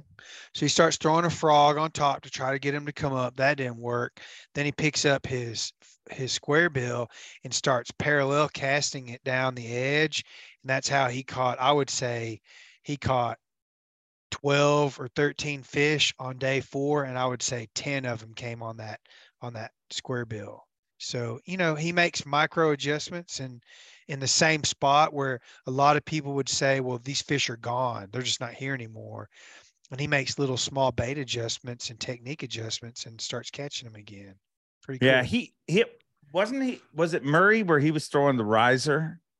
I think, yeah, the way he was know. fishing a riser there, which I mean, it, they all br- whether it's a Japanese angler, an American angler, they all bring like that's the cool thing about the Elite Series. They all have like these little nuggets. I think that's why collegiate anglers are getting as good as they are, because if you think about it, like a really smart school like Bethel, they bring people from the north, from the south, from the west, and they've got pros uh, or call it not pros. They've got ang- college students It's recruiting that are like a recruiting. football team. So you think about it, it doesn't matter what it is. Let, let's just say you're from the north and you have ultimate confidence in a drop shot. And when you have that bait in your hand, you feel like you're going to catch them. When you make the elite series, you it takes forever to get those little nuggets out of everybody. But when you're in college, you're work that's the one time in your life when you're working with all these guys and you show them. So you impart like exactly how you move it, your confidence in it, everything. These this is the bait, this is the hook you need, these are the different colors you should throw. The speed ratio on the reel, Yeah. the rod, all it's all been figured out for you. You don't have to put it together. So then that's got you covered for a drop shot. But the guy that's just learned about a drop shot, he might be from down south and he's used to flipping in dirty water. Well, he teaches that, you know what I mean? So each angler comes with, let's say, three things that they're incredible at. But as three of them get together, now they have nine things they're incredible at. You know what I mean? And that's that's why I think Right. those guys are so. But, but when you get to I the elite agree. series, it's so hard to get those. Like nobody giving you nuggets. You know what I mean? Like it's not like you're learning this stuff watching him. Right. It, it's not like he goes in at check-in and starts showing people how he throws a crankbait. And and and and some of the little, you know, those guys, I say those guys, the Japanese guys, they bring techniques from Japan Oh yeah, to the United States, baits, equipment, knowledge, philosophy, all those things, right? And the interesting thing about Kenta's, um, I- think even his his square bill setup, for sure, his Texas rigs, he had even uh, he had he had braid, twenty pound braid, no, twenty five pound braid with 20 pound fluorocarbon leader on it. That's how he threw everything. So, you know, there's he believes that it makes it makes a difference to use heavy fluorocarbon even when he's flipping in cover slow down the bait. slow, uh, that and and it's not as visible like the line's not as visible to the fish particularly if they're high pressured fish so he's oh yeah, got then, different then braid. right than braid Yeah, okay, I got you. Yeah. Yeah, yeah. so it was you know again i can't even emphasize how how how enjoyable and how interesting uh, from a brain's perspective it is to be in the boat with these guys and how much you learn at every single tournament whether you know if they're if they're not doing well they always make these little adjustments and these little adjustments are based on successes they've had that would parallel an experience they've had that they're in at the moment so they make that adjustment and all of a sudden they start catching fish in the same spot you're like this is this is brilliant Very It's good cool. stuff. Yeah. Good stuff. Now we get a little time off. yeah what are you gonna do Fish. I'm fishing. I got to shoot shows. I got to go do my real job now. Believe it or not. And this isn't my real job either. I mean, um, I got to go make TV shows.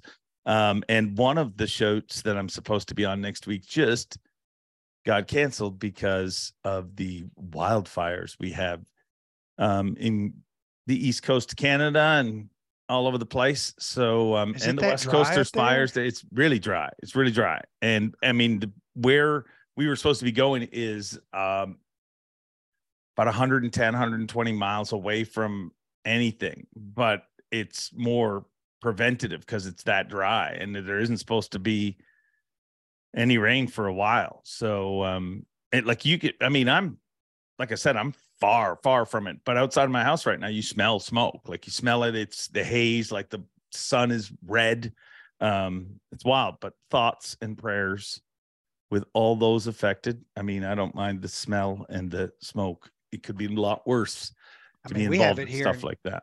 the western fires up in i guess british columbia or alberta they i mean they were we were socked in for two weeks. We were socked in with their smoke and some ash that was airborne that had come in with the northwest winds in colorado. Uh, and ironically we've we've been in about a seven year drought here.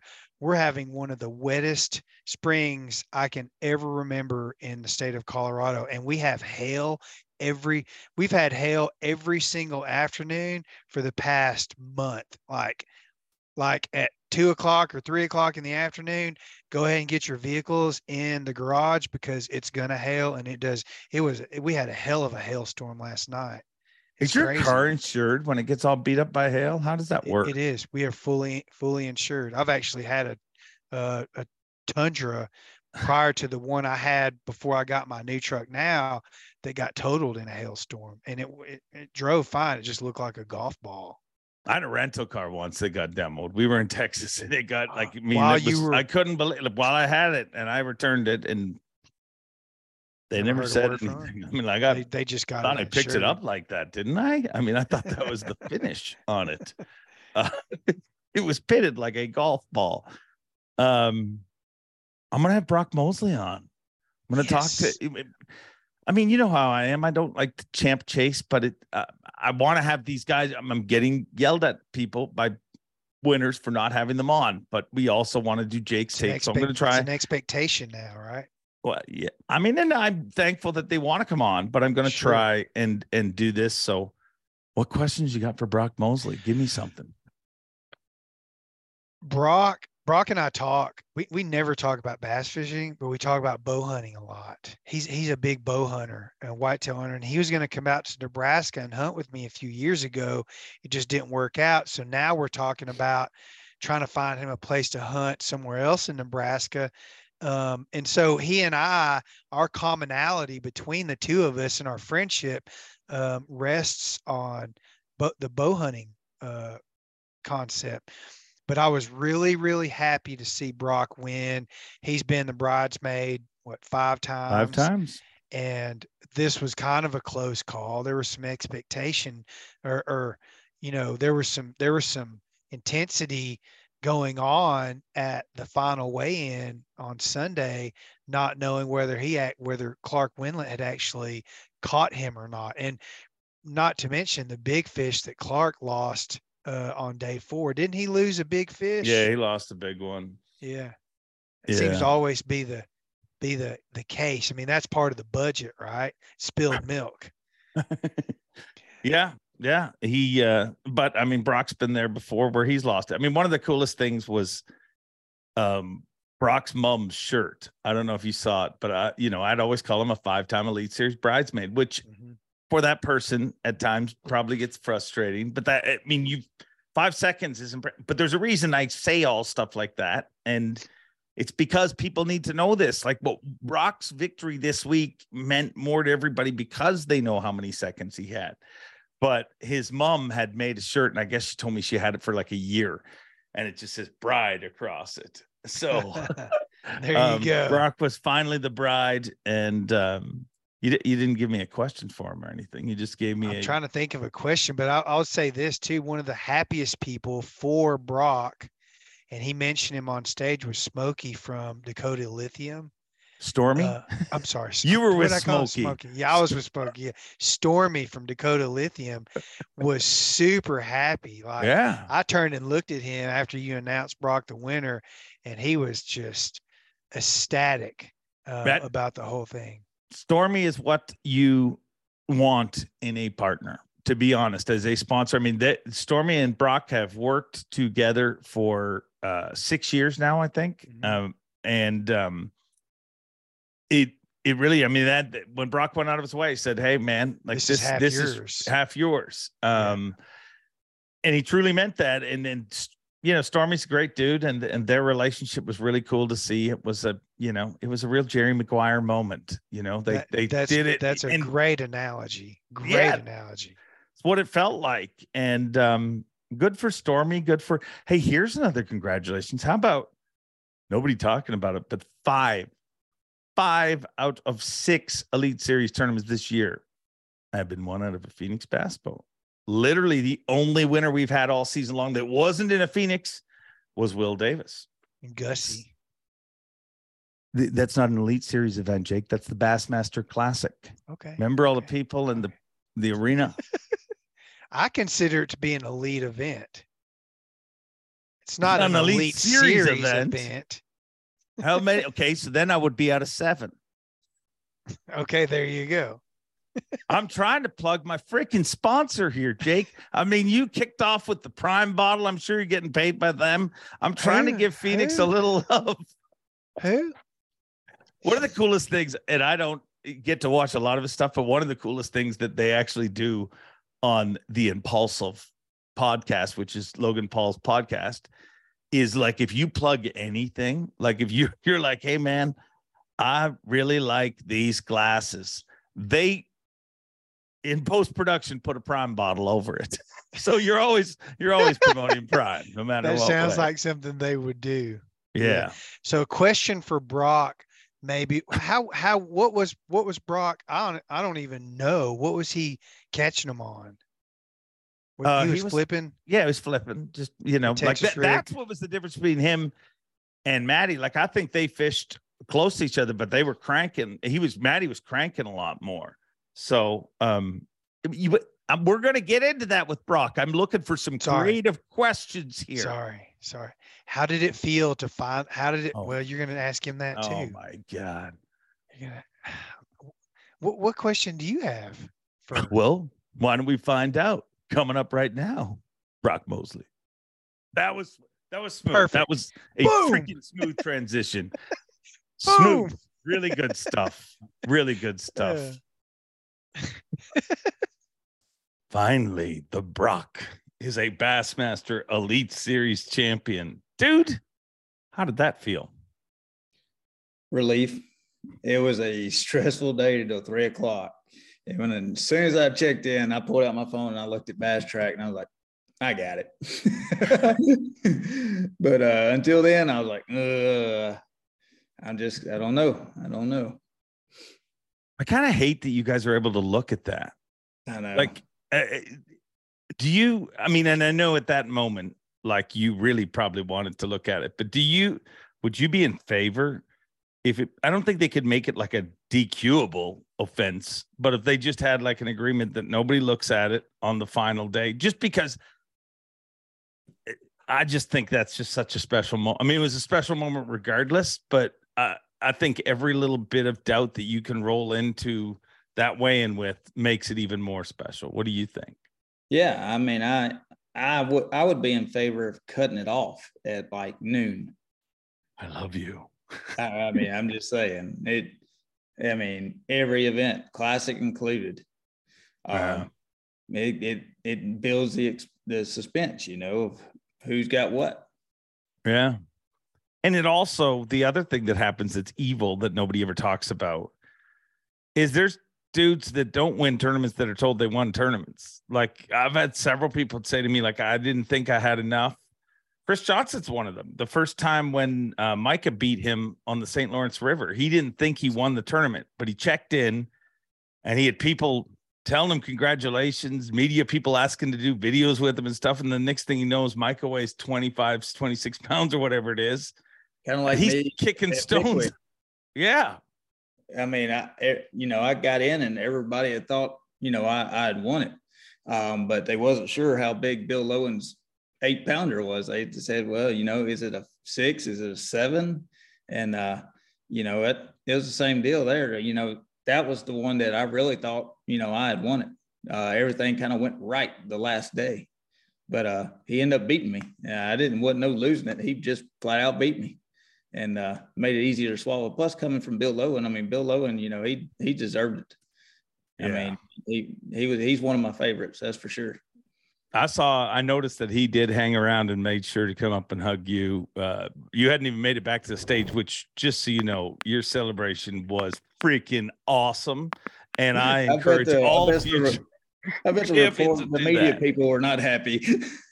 Who cares? They can wait 10 yeah, minutes. that was my moment. I may not have another one. I, I mean, if it takes me five second place finishes to win one, then that means I got I got to get to 10 second place finishes before I win another one. Yeah. I I don't think anyone was that upset. They they but want to get the first and they're still going to get the first interview. That you know, it's the bass media folks. But I think that I mean, look at that way. And we had a bunch of people that stood in a rainstorm. Right. Exactly. Bring the trophy to the people because they're what made your moment. They earned it, it, too. Yeah, exactly, man. And and they showed out. I mean, Orange, Texas showed out. Um, people may say, "Well, man, the fishing's not good." You know, it's not that the fishing's not good. I mean, I caught 30 fish a day most days. It's just that the fish are just small. I mean, you know, it's like going to St. Lawrence. I mean, you catch a three pounder there, that's, you know, that's not going to do you a whole lot for you. I mean, Yeah. that's just the way it is. I mean, but a 15 incher on the Sabine is like a four pounder on the St. Lawrence. It's just, you, that's the way you got to look at it. Did you fish this event any different because of your previous experience? Like, I mean, your track record at Sabine's pretty incredible, but did going into it and getting as close as you've been so many times, did you go into this tournament and fish it any different because of that? You know, um, the Sabine, one of the locals, he actually is not a really a fisherman. Uh, it's uh, uh, Tyler Rivette's girlfriend's dad, uh, uh, David Jones. David Jones, yeah, yeah. He said the Sabine River is like the Masters. And it's it's a, it's a lot of truth. He said because every day you're going to have different conditions, different tides. They're going to move the greens around on you. It's just different every day, and it's, it is. It's a chess game, man. And you know, not only do you try to stay ahead of the fish on that system, but you you got to try to stay ahead of the competition. I knew what I did last time. I knew guys were going to go over there and practice. It's just you know, it's just part of doing well in an event you kind of got to erase it from your memory. And I didn't even go over there because last time when I did well over there, me and Zaldain were the only ones to go. And I'm pretty sure we were the only ones to even practice over there. Well, I got wind, you know, the second day of practice that there was six or seven boats over there. And that's not a very big area at all. So I'm like, well, you know, I know for sure I'm not going. And, uh, you know, I was like, you know, of course, this time of the season, you start stressing a little bit over the classic uh, if you're right on that bubble, you know. And uh, I'm like, well, I need every point I can get. Um, and I was catching better quality average keepers around takeoff, you know, those pound and a half to pound and three quarter to two pound fish. I was getting more of those bites around the Sabine River rather than anywhere else. So I was like, you know what? I'm going to try to stay around here, uh, maximize my time on uh, the early bite because there was, I mean, before the sun got up, they bit the first hour and a half really well. And then uh, I was like, then, you know, if I want to go if I'm going to win this thing, I'm going to need a big one. So uh, once I get my limit that I'm comfortable with, I'll run the Taylors and see if I can catch a big one. Worked out pretty good. It did. It did. I mean, even you know, on day two, I broke down. Uh, kind of. I had. I had What issues- happened? I didn't know what happened that day. Okay, so I was running down and I hit a barge wake pretty hard. uh, I may not have slacked up a little bit or seen it coming. I mean, I seen the barge, but it was pushing against the tide and the current, so the wake was bigger on the backside of it. I kind of not as hard as Seth Feider hit the ship wake that time at St. Lawrence, but it was pretty bad. Um, well, I got back and I was running, you know, I got back to full speed and all of a sudden I trimmed it and everything died. My my Mm. electronics, my motor, I'm going 70 miles an hour and it just dies. And uh, I had a uh, AGM cranking battery. And when I, uh, which I didn't know it, I, I looked back at my batteries, everything was good, cranked right up. So I was like, okay, well, cranked up, we're going to continue to go. so I get back on pad, I start to trim it up, everything dies again. And I was like, okay, well, that's weird. Let's try it one more time. And I got back on pad and I instead of trimming it up, I used my jack plate and it did. Again, everything died. Motor, everything. So I ran all the way back to takeoff and I was literally almost at the canal to Taylor's. I mean, I was I was all the way down Oh. Port Arthur. And uh, I called Lisa. I, I got it on pad and I didn't touch my trim or nothing. I just I'm easing my way back. I called Lisa when I got on pad, told her what's happening, that I'm on my way back. And then, you know, I had uh camera crew following me that day and I asked her, I said, you know, if if it shuts down, um, can I can I uh, get towed back by them? She said, yeah, absolutely. So anyway, and then when I was got off the phone with her, I called the service guys and said, hey man, I'm on my way. So they had a trailer in the water waiting for me when I got back. And it was kind of pretty funny. I'm pretty proud of it because when I got up there and I, I put my boat on trailer, I had them all stumped. I mean, every service guy in the yard was around my boat and they're all scratching their heads. And I'm pretty proud of that. Couple times they thought they had it figured out. They put me back in the water. I take off, same thing. so uh, finally, one of them touched uh, the terminal on my AGM battery and it's hot. All right. Well, that ain't right. And he just kind of turns the terminal and the terminal's turning on the battery. Huh. He's like, man, maybe that's it. So they swapped out my AGM battery for another one and it, it fixed it right away. And Andy uh, for Phoenix, uh, the service guy for Phoenix, he put it in the back of his truck and he said he touched it two hours later and it was hard as a rock, wouldn't move. But uh, Wow. you I got back in, in on the water and it was like 11 o'clock and I looked at my gas and I burned 18 gallons of gas and I'm like, man, I don't think I can make it on gas. and I was like, not to mention I'm due back in four hours. I was like, but I already got 10 pounds, 10 and a half pounds on my scale. I said, I'm good. I can go over there and fish for an hour and just try to catch one big one.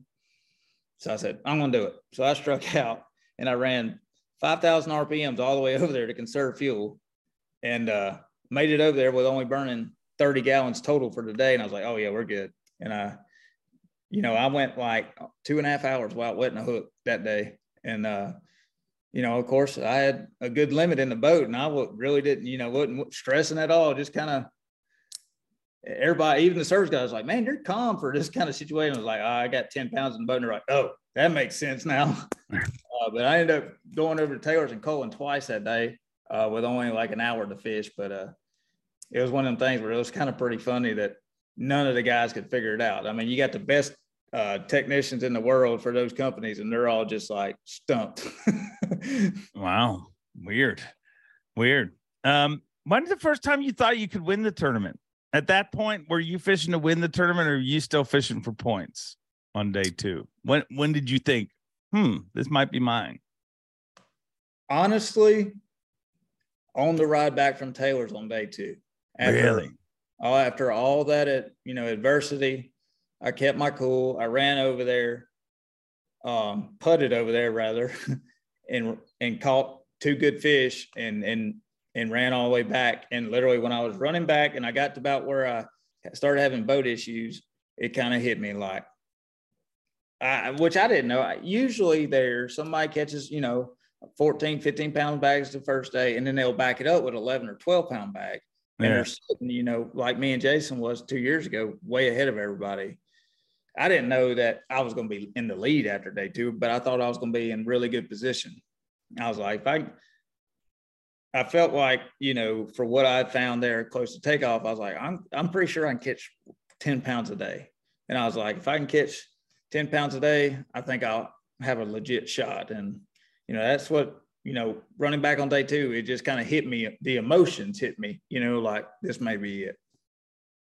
So day three, when you start as good as you did, and then you get that one big bite, which is one of the most iconic pictures. That picture that Dalton took of you is just Yeah. it just explains everything. You know what I mean? It's it's you can't Well, fake that kind of picture. You know, I've been saying all week that, you know, you got to have a big one here.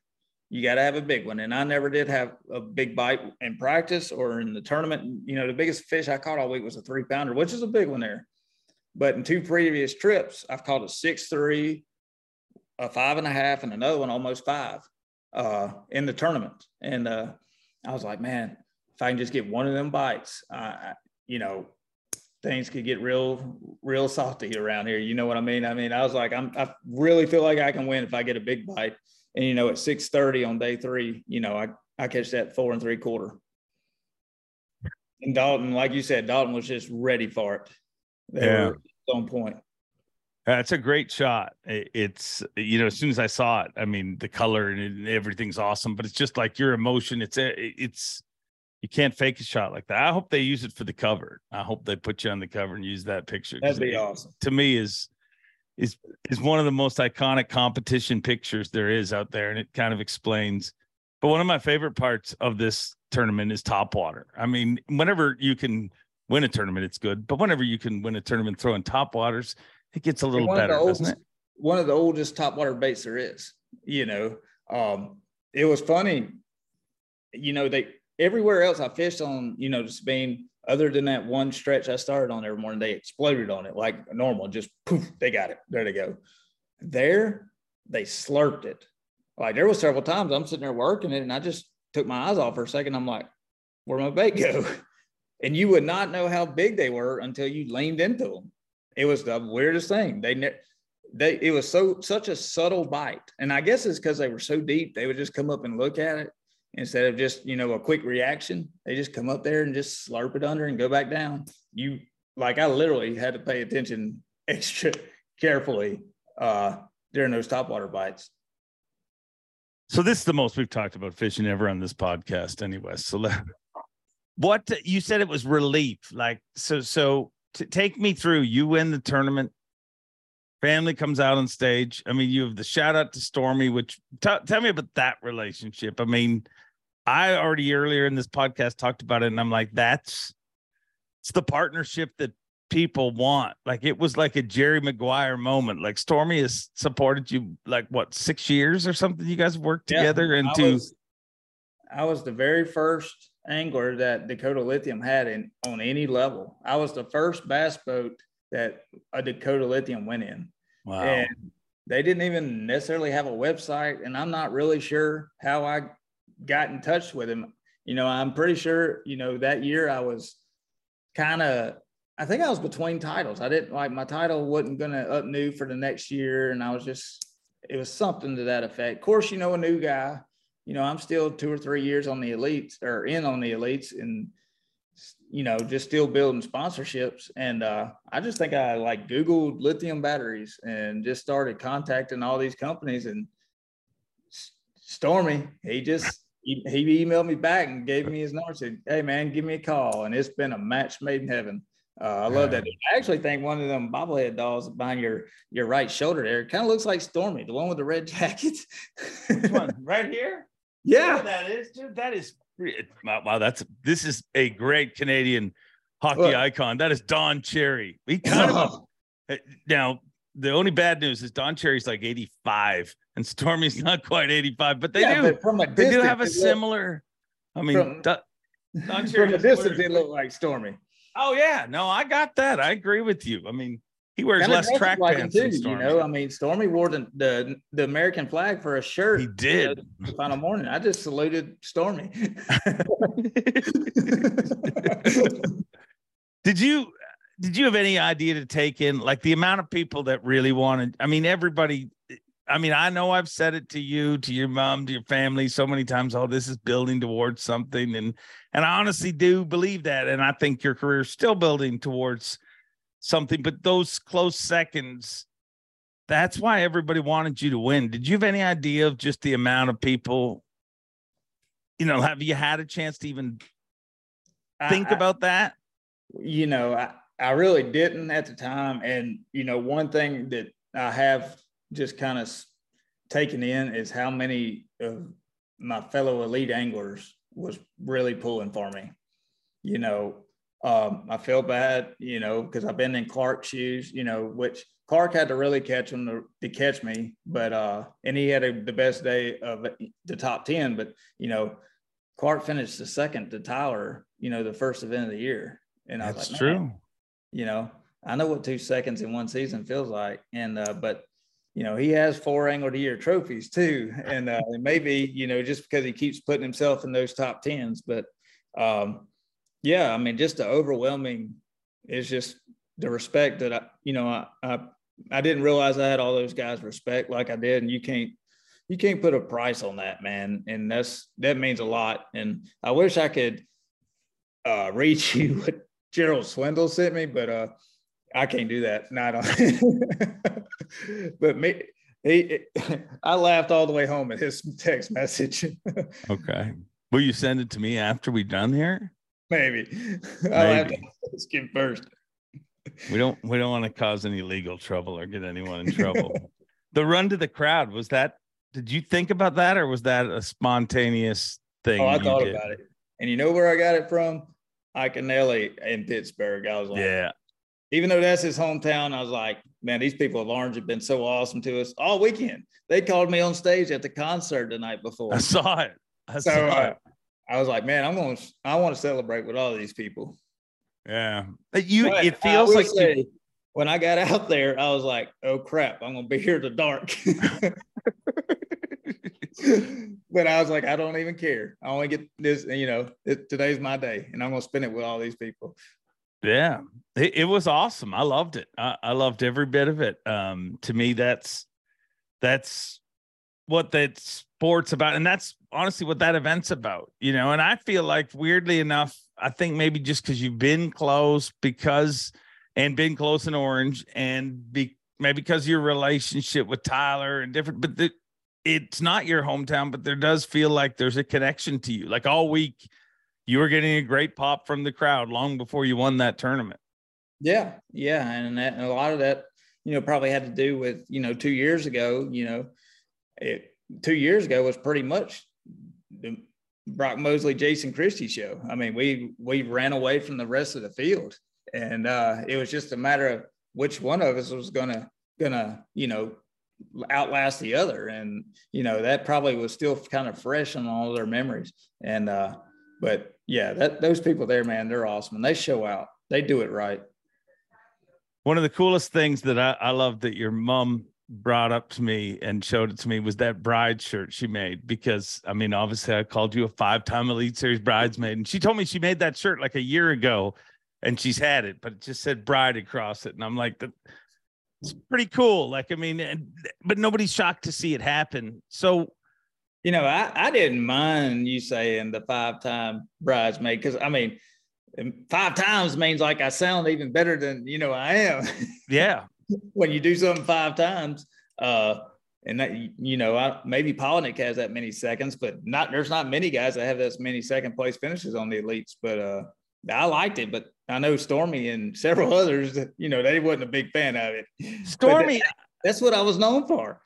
Yeah, but but but here's the reason that it's funny because I mean just there's a reason that I say almost a, a lot of the stuff that I say about all of you guys. You know what I mean? Because that by telling people, by reminding people that this guy's been close five times, number one, it shows how good you are. But number two, it shows it makes people invest in you. You know what I mean? That's the guy you want to cheer for. He's finally going to get it done here today. Um, yeah, and that was the main story all week for for the most part. Could I could I finally bust through that hole and, and make it? You know, and uh, we got it done. I mean, it was eating on me a little bit about midday, but uh, I finally when I caught I caught one to Cole a little bit, and I was like, okay, we got this. Put your head down and fish. Make them beat you. What was it like to have Hank and Tyler and I think Brad Whatley was out there too, uh, cheering you on oh, on the was, water? It was awesome. Uh, you know, Hank and Tyler came, you know, two years ago and watched uh, most of the day, and uh, you know, Brad, you know, Brad, me and Brad, we fish a lot alike. Uh, we really do, and and Brad's funny. Brad is a hilarious guy, and he just kind of holds it in in public. I wish like our cameraman that me and Tyler have now, he's like, dude, Brad Whatley could have his own YouTube show and it'd be hilarious. And he'd not change a thing. Like he just he's just he's he's kind of like Swindle, but he keeps it in. I'm like, dude, if you if everybody knew how funny you were, I said, dude, you'd be like the next level on Gerald Swindle. and a lot of times it's because he's being serious. You know, he's he's one of them that gets real he, he, gets real angry, angry real fast, but it's a funny angry. Like one day, I think I rode back with him from the ramp on at Santee Cooper because uh, he fished a three and I didn't. and uh, he was going on and on and on, and I he wasn't paying attention to me, and I just hit the old video button uh, to Snapchat and was videoing him, him to listen to him gripe and. Uh, I think it's because we sat at Dairy Queen for an hour and never got our ice cream. he was going on and on and on, and it was hilarious. But uh, I wish he would come out of his shell a little bit in public and let everybody know how funny he is. There's a lot of dudes like that in the Elite Series. Keith Combs, the same. It, it, like, I mean, you get him doing impersonations and stuff, and it, he is hilarious. But like, I've literally had arguments with him on stage. Like at the classic, I had an argument with him on stage where I'm like, because he does this incredible Mark Davis impersonation. And I keep saying, I'm going to ask you one day, like, what would Mark Davis think of your impersonation of your performance today? So it's the final day of the classic, I think. And he's on stage, and I'm like, can we do Mark Davis? He's like, don't do it. And I'm like, and this is off. I'm holding the mic down. I'm like, come on, they'll love it. He's like, don't do it. And I'm like, I'm doing it. I ended up, didn't end up doing it because he didn't want to do it. But there's a lot of really funny dudes on tour. Um, oh, absolutely. I mean, at the end of the day, we're we're all just a kind of a bunch of rednecks fishing together and competing together and traveling together. So it's kind of funny, you know. Chris and Corey from up north, I mean, from you know, right there where you are, they're the same way. I mean, you get them two together. Yeah. Matt Robinson. I mean, it's, just best not to go out on the town with them. You know? No kidding. No kidding. Does it shock you that Matt Robertson was literally thinking of going tuna fishing on the final day of the tournament when he was in fifth place? I yelled at him across the water when he was fishing uh, just the other side from me on that final day. He said, Man, I'm just so glad you got your pants on today. I didn't want to fish with you in your underwear inside. why was there no, so many? Why was there so many fish there in I that area? I really don't know. I mean, I I said from the get go, I thought they were retreads from two years ago.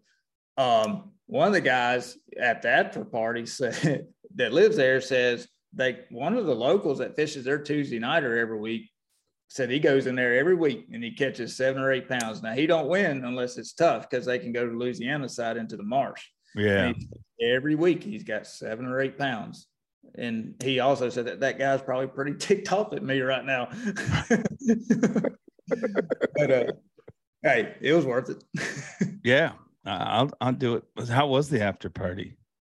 It was pretty good. Stormy, Stormy came through on that end. I didn't even know about it. Uh, but uh, we showed up, and my wife and and Kendall Tower's girlfriend was like, "Take your trophy. It'll be fun." I was like, "I don't want to take my trophy to dinner." You're like, "Take your trophy." I was like, "All right." You know, let them talk me into it. And we walk in, and everybody's standing there. You know, it was pretty pretty awesome. Uh, you know, like I said, Stormy made sure he took care of us all. And then, you know, ended up Davy Hite ended up shaving the head of my cameraman. It was pretty, pretty, pretty fun night. what what what's I've saw videos of this, but what is the deal with shaving the cameraman's head? And why was Davy Hite the barber? he made a bet. I don't even like. I didn't even like really agree to it. I was just like, oh, okay. You know, he's like, if you and Tyler win the rest of the season, I'm gonna shave my head. And I'm like, okay. You know, I've won so many. You're probably gonna get your head shaved. Um, I'll probably get you a good trim, but that's about it. But uh, he held himself accountable, and I'm. I never even said a word to it. He's like, man, I got to shave my head tonight. I was like, okay. Well, his hair was down to about his shoulders. And of course, here comes Davy Hite, the military man. he said, Let me show you how it's done. And they had him looking pretty funny before they finished it off. They, uh, he had some two patches of hair right here on each side down to his shoulders. And he's redheaded. So he's got like that that evil doctor look going. but uh, it was a good time, man. And then I look out there and they're they're using a leaf blower to blow him off. oh damn. Oh, it was a good night. So how long ago did he make this bet with you? Uh, last week. so you just needed the right motivation. I mean, literally yeah. all that stood in the way of you of victory is that bet and wearing your blue jersey on Sunday. Are you ever wearing the blue jersey on Sunday again? Oh yeah, because I'm not going to be afraid. I'm going to at least wear it the next time. And if I don't win, then we may burn it. But I could not wear it just because of Seth. Seth said, "Hey, you wear that stupid blue jersey, you're not going to win tomorrow, just so you know. And I was like, well, thanks, Seth. Now I can't wear it. and then after I, waiting, Seth texted me and said, I told you so. It worked. I mean, Seth knows some stuff. He oh, does yeah. know some stuff. So we're heading north next, and uh, two out of the three fisheries we're going to are fisheries that you've got a second place finish on. So why not just why not go back to back and go in St. Clair? Oh yeah, that'd be awesome. I mean, it's been a while since anybody's going back to back, but uh, you know, hey, St. Clair, you know, I always say anybody can win St. Clair. Anybody, you know, it's all a matter of just finding the right quality. Those four and a half pounders instead of four pounders. It's just anybody can stumble across them, just like you know I did. You know, and I don't even know what year that was now, seventeen or eighteen, and then uh, you know. Uh, who last time we went? Uh, who? Oh, um, Bill Wilder won there. Bill Wilder. Yeah. yeah. He was catching, you know, just better quality fish than everybody because, you know, everybody's going to catch 20 pounds, but that guy didn't catch 21 or 22 pounds is going to jump him up. Yeah. But it's a fun place, man. I, I always enjoy going to St. Clair and then course, the two New York ones, man, it gets so hot down here. You don't want to go fishing here anyway. So going up there and catching big smallmouth on top of it is just icing on the cake. I'm all for that. I mean, that was too hot for me last week. I don't care. People can say what I whatever they want. I am too Canadian oh. and too chunky to stand on a stage in that heat because it was uh it was freaking Mark, hot. Mark, my cameraman, the final two days, he flew in on Friday from Alaska. On Saturday, I was a little worried about him. He got a little swayed back there, you know, on the back deck. He was kind of hurting. And then luckily on Sunday, you know, it was cloudy and overcast the whole day, but he was hurting on Saturday. It was hot. Yeah, it was really hot Saturday. It the Sunday was very welcoming. It was very hospitable. Um so what what is it like to you know like your phone everything like what what has transcended since you left that stage to today? Um, how busy have you been? Man, I have not stopped. I took a break earlier to go get a haircut. And I was real close to, to letting them shave my head in practice last week. I think that's what started the whole shave my head deal. My hair was pretty long for me and I just sweating all day. You know, I was like, man, this stuff's got to go. But yeah, I took a break earlier and went and got my hair cut and that's about the only break I've had. I mean, I hadn't even had time to literally right before we did this podcast, I went back and watched the final few minutes of weigh in just to kind of help me take it in because I haven't had that time to take it in just yet. What did it feel like to watch that?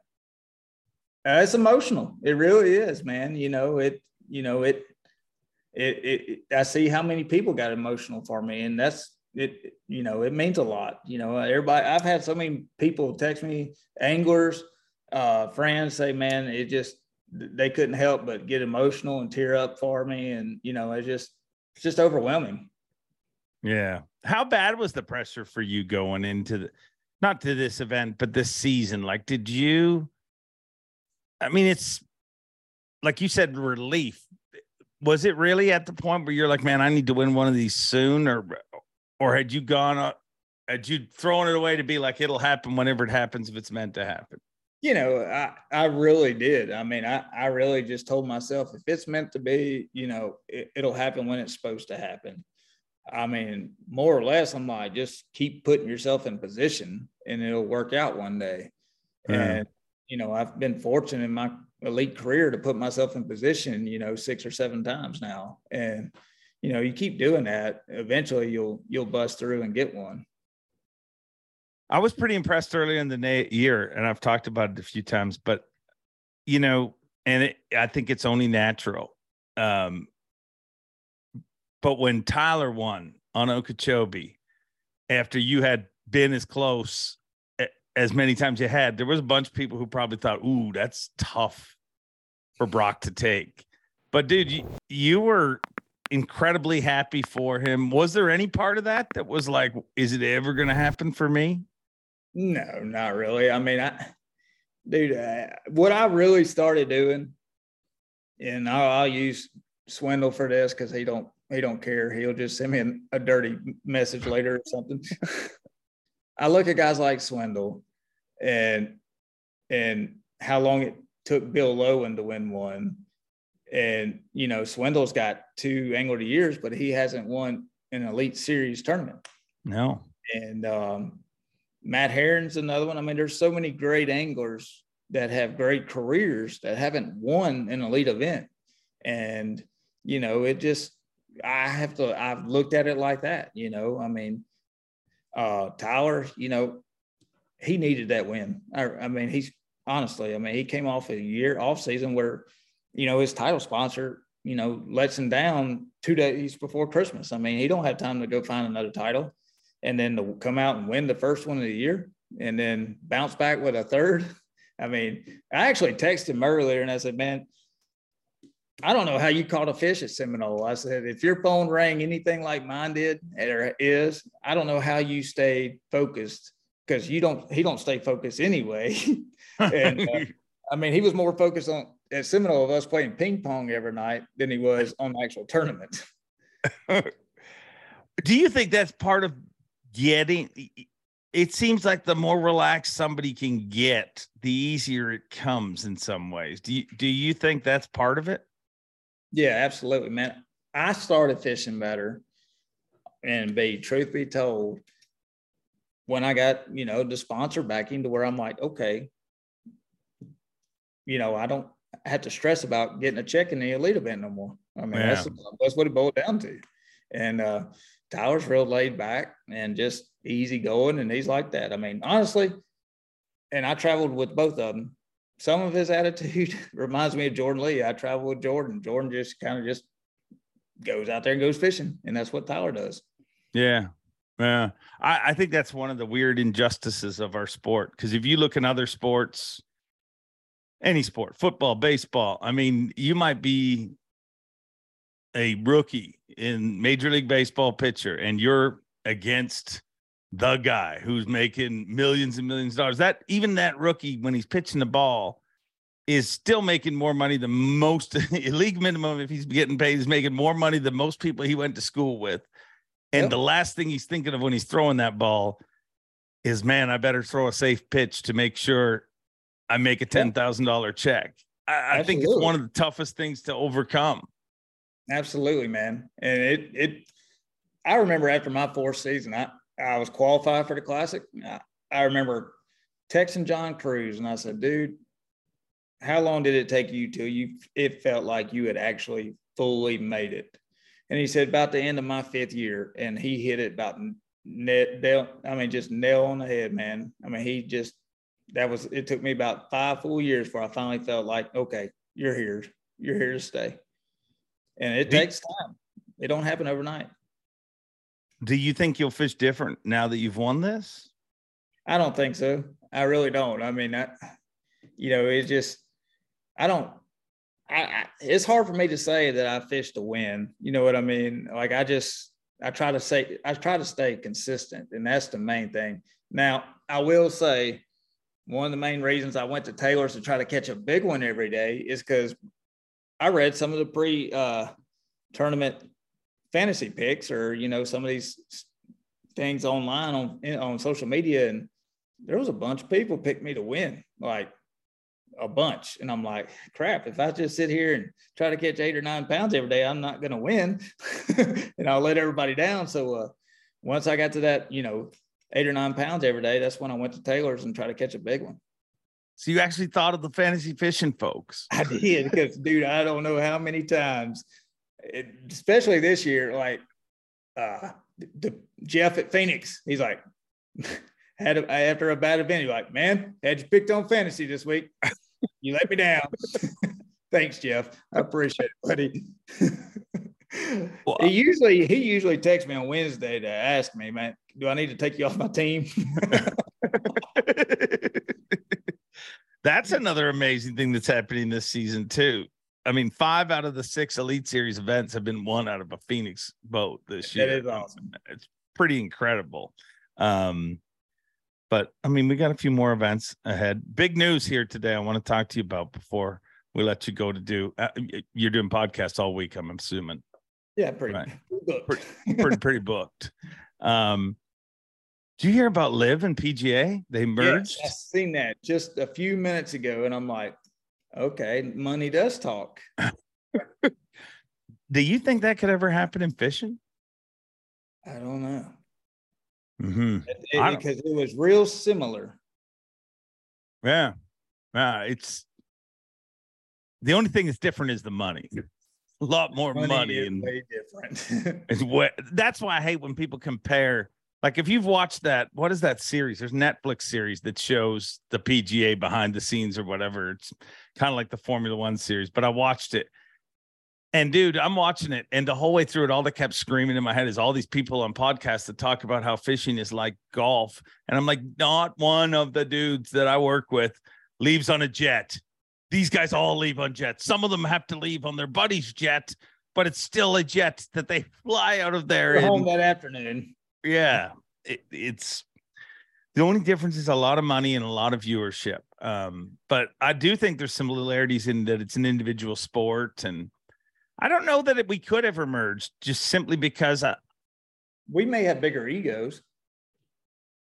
I don't know. You watch that series, there's some pretty oh, big egos. Uh, yeah. I mean, dude, when you have a jet, you can get a freaking ego. Ego is a terrible thing. Yeah.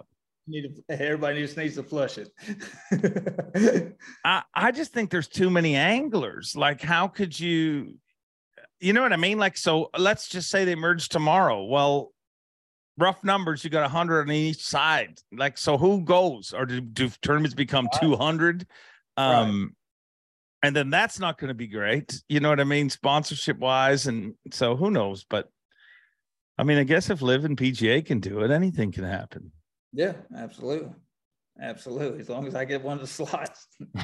yeah, I'm just kidding. so what's next for you? Podcast, and that's it. You getting any off time in the next month and a half? Oh yeah. Going, uh, well, you know, my wife and kids are out for the summer, so uh, I told them we we gotta get this week by us and let everything kind of slow back down, and then uh, we'll have ICAST in a few weeks. And uh, you know, I've already some of the phone calls today have been, you know, about planning stuff for ICAST. Uh, Huk wants to get my trophy down there, so uh, you know, several GSM they've called, one to already talking about ICAST. So that's that's the next big thing for us, you know, and then we'll have to start worrying about St. Clair. Yeah. Well, dude, you're an Elite Series champion. No more bridesmaid. All those bridesmaid finishes turn into top threes now. He's got an Elite Series win and a five time. Well, more than that, probably. If I go to top three, who knows? We got. Yeah, I got one. I got one third. yeah, there you go. There you go. Um, no, thank you for doing this, dude. I, and I didn't want to take too much of your time because I know how busy you are, but I got into this weird habit of not ch- chasing the champs, not having the winner. But then everybody else has you on your podcast, and then I get yelled at by anglers for not having them on. So Sorry, Tyler Rivet. Sorry, Luke Palmer and whoever else won earlier this year. But we're starting a new tradition with Brock. And um, thanks for coming on, dude. I appreciate Man, it. I appreciate you having me on, dude. It was a blast, and I appreciate you trying to get me to calm down on stage, while I get my emotions in check, so I can get through it. You know, it was it was pretty emotional. Yeah. Yeah. Somebody said that they thought that Overstreet's like, maybe that's why he ran in the crowd. He started to get emotional. He was like, I'm out of here.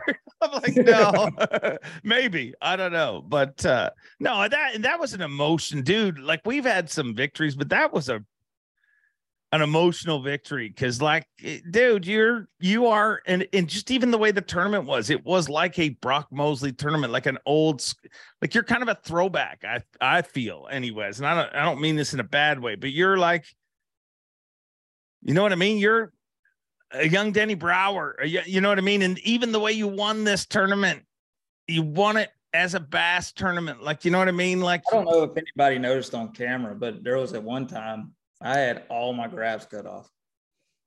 yeah All I never noticed that, but but dude, you, they hardly played in this tournament. That's like people may not like the size of the fish, but it. I saw fish eating poppers. I saw fish eating frogs. I saw you know spinner baits. Like it was an old school tournament and kind of the perfect one for you to win. Yeah, it was. You know, we don't we don't have many of those anymore, but hey, it was a lot of fun. But uh I actually before we go, I had a lot of messages about from uh, you know, I'm in some groups around here and messages like fruit jars and stuff, and they're like, Man, you made fishing cool again. Our wives said you can go we can all go fishing now because they got emotional watching you weigh in. I said, that's all you got to do. Have one person have an emotional speech about his wife on stage, and all the wives let their their husbands go fishing again. But uh, it's been a fun week, and uh, man, it'd be awesome to get another one. Well, enjoy this one. I'm sure there's lots of great highlights ahead for you, and we'll see you soon, bro. I appreciate it, buddy. We'll see you in Orlando. It'll be hot down there too. Oh, We'll be riding me and Tyler. You can catch us, me and Tyler, riding our bird boat, bird scooters around in Orlando again. oh yeah, that's right. there's always a good time to be had in Orlando, and you can. There's a lot of. I think I'm barred from Howl at the Moon. I had a little incident last year, but we'll talk about that off the podcast. There's another Canadian that is too, and now there's four. You can, uh, you know, wrangle through your mind who could guess. I give you two one guess, and you can guess who it is. I bet you I know. I bet you I know. He is uh, The a hockey player. brother, and he has not won an Elite Series event. Correct. Yep. Thank you, dude. I told you it would end. You made it. You made it to the end of this podcast. I get it. It was a long one. But we had some really good conversations with Jake and Brock, and I hope you guys enjoyed them. Um, whether you had to break this apart in a few bits or whether you watched it in one foul swoop, I appreciate that. I hope you have a great week. Enjoy being, and we'll see you next time. Thanks for watching. Please like, comment, and subscribe because Bob Cobb of the Bassmasters told you to. You hear?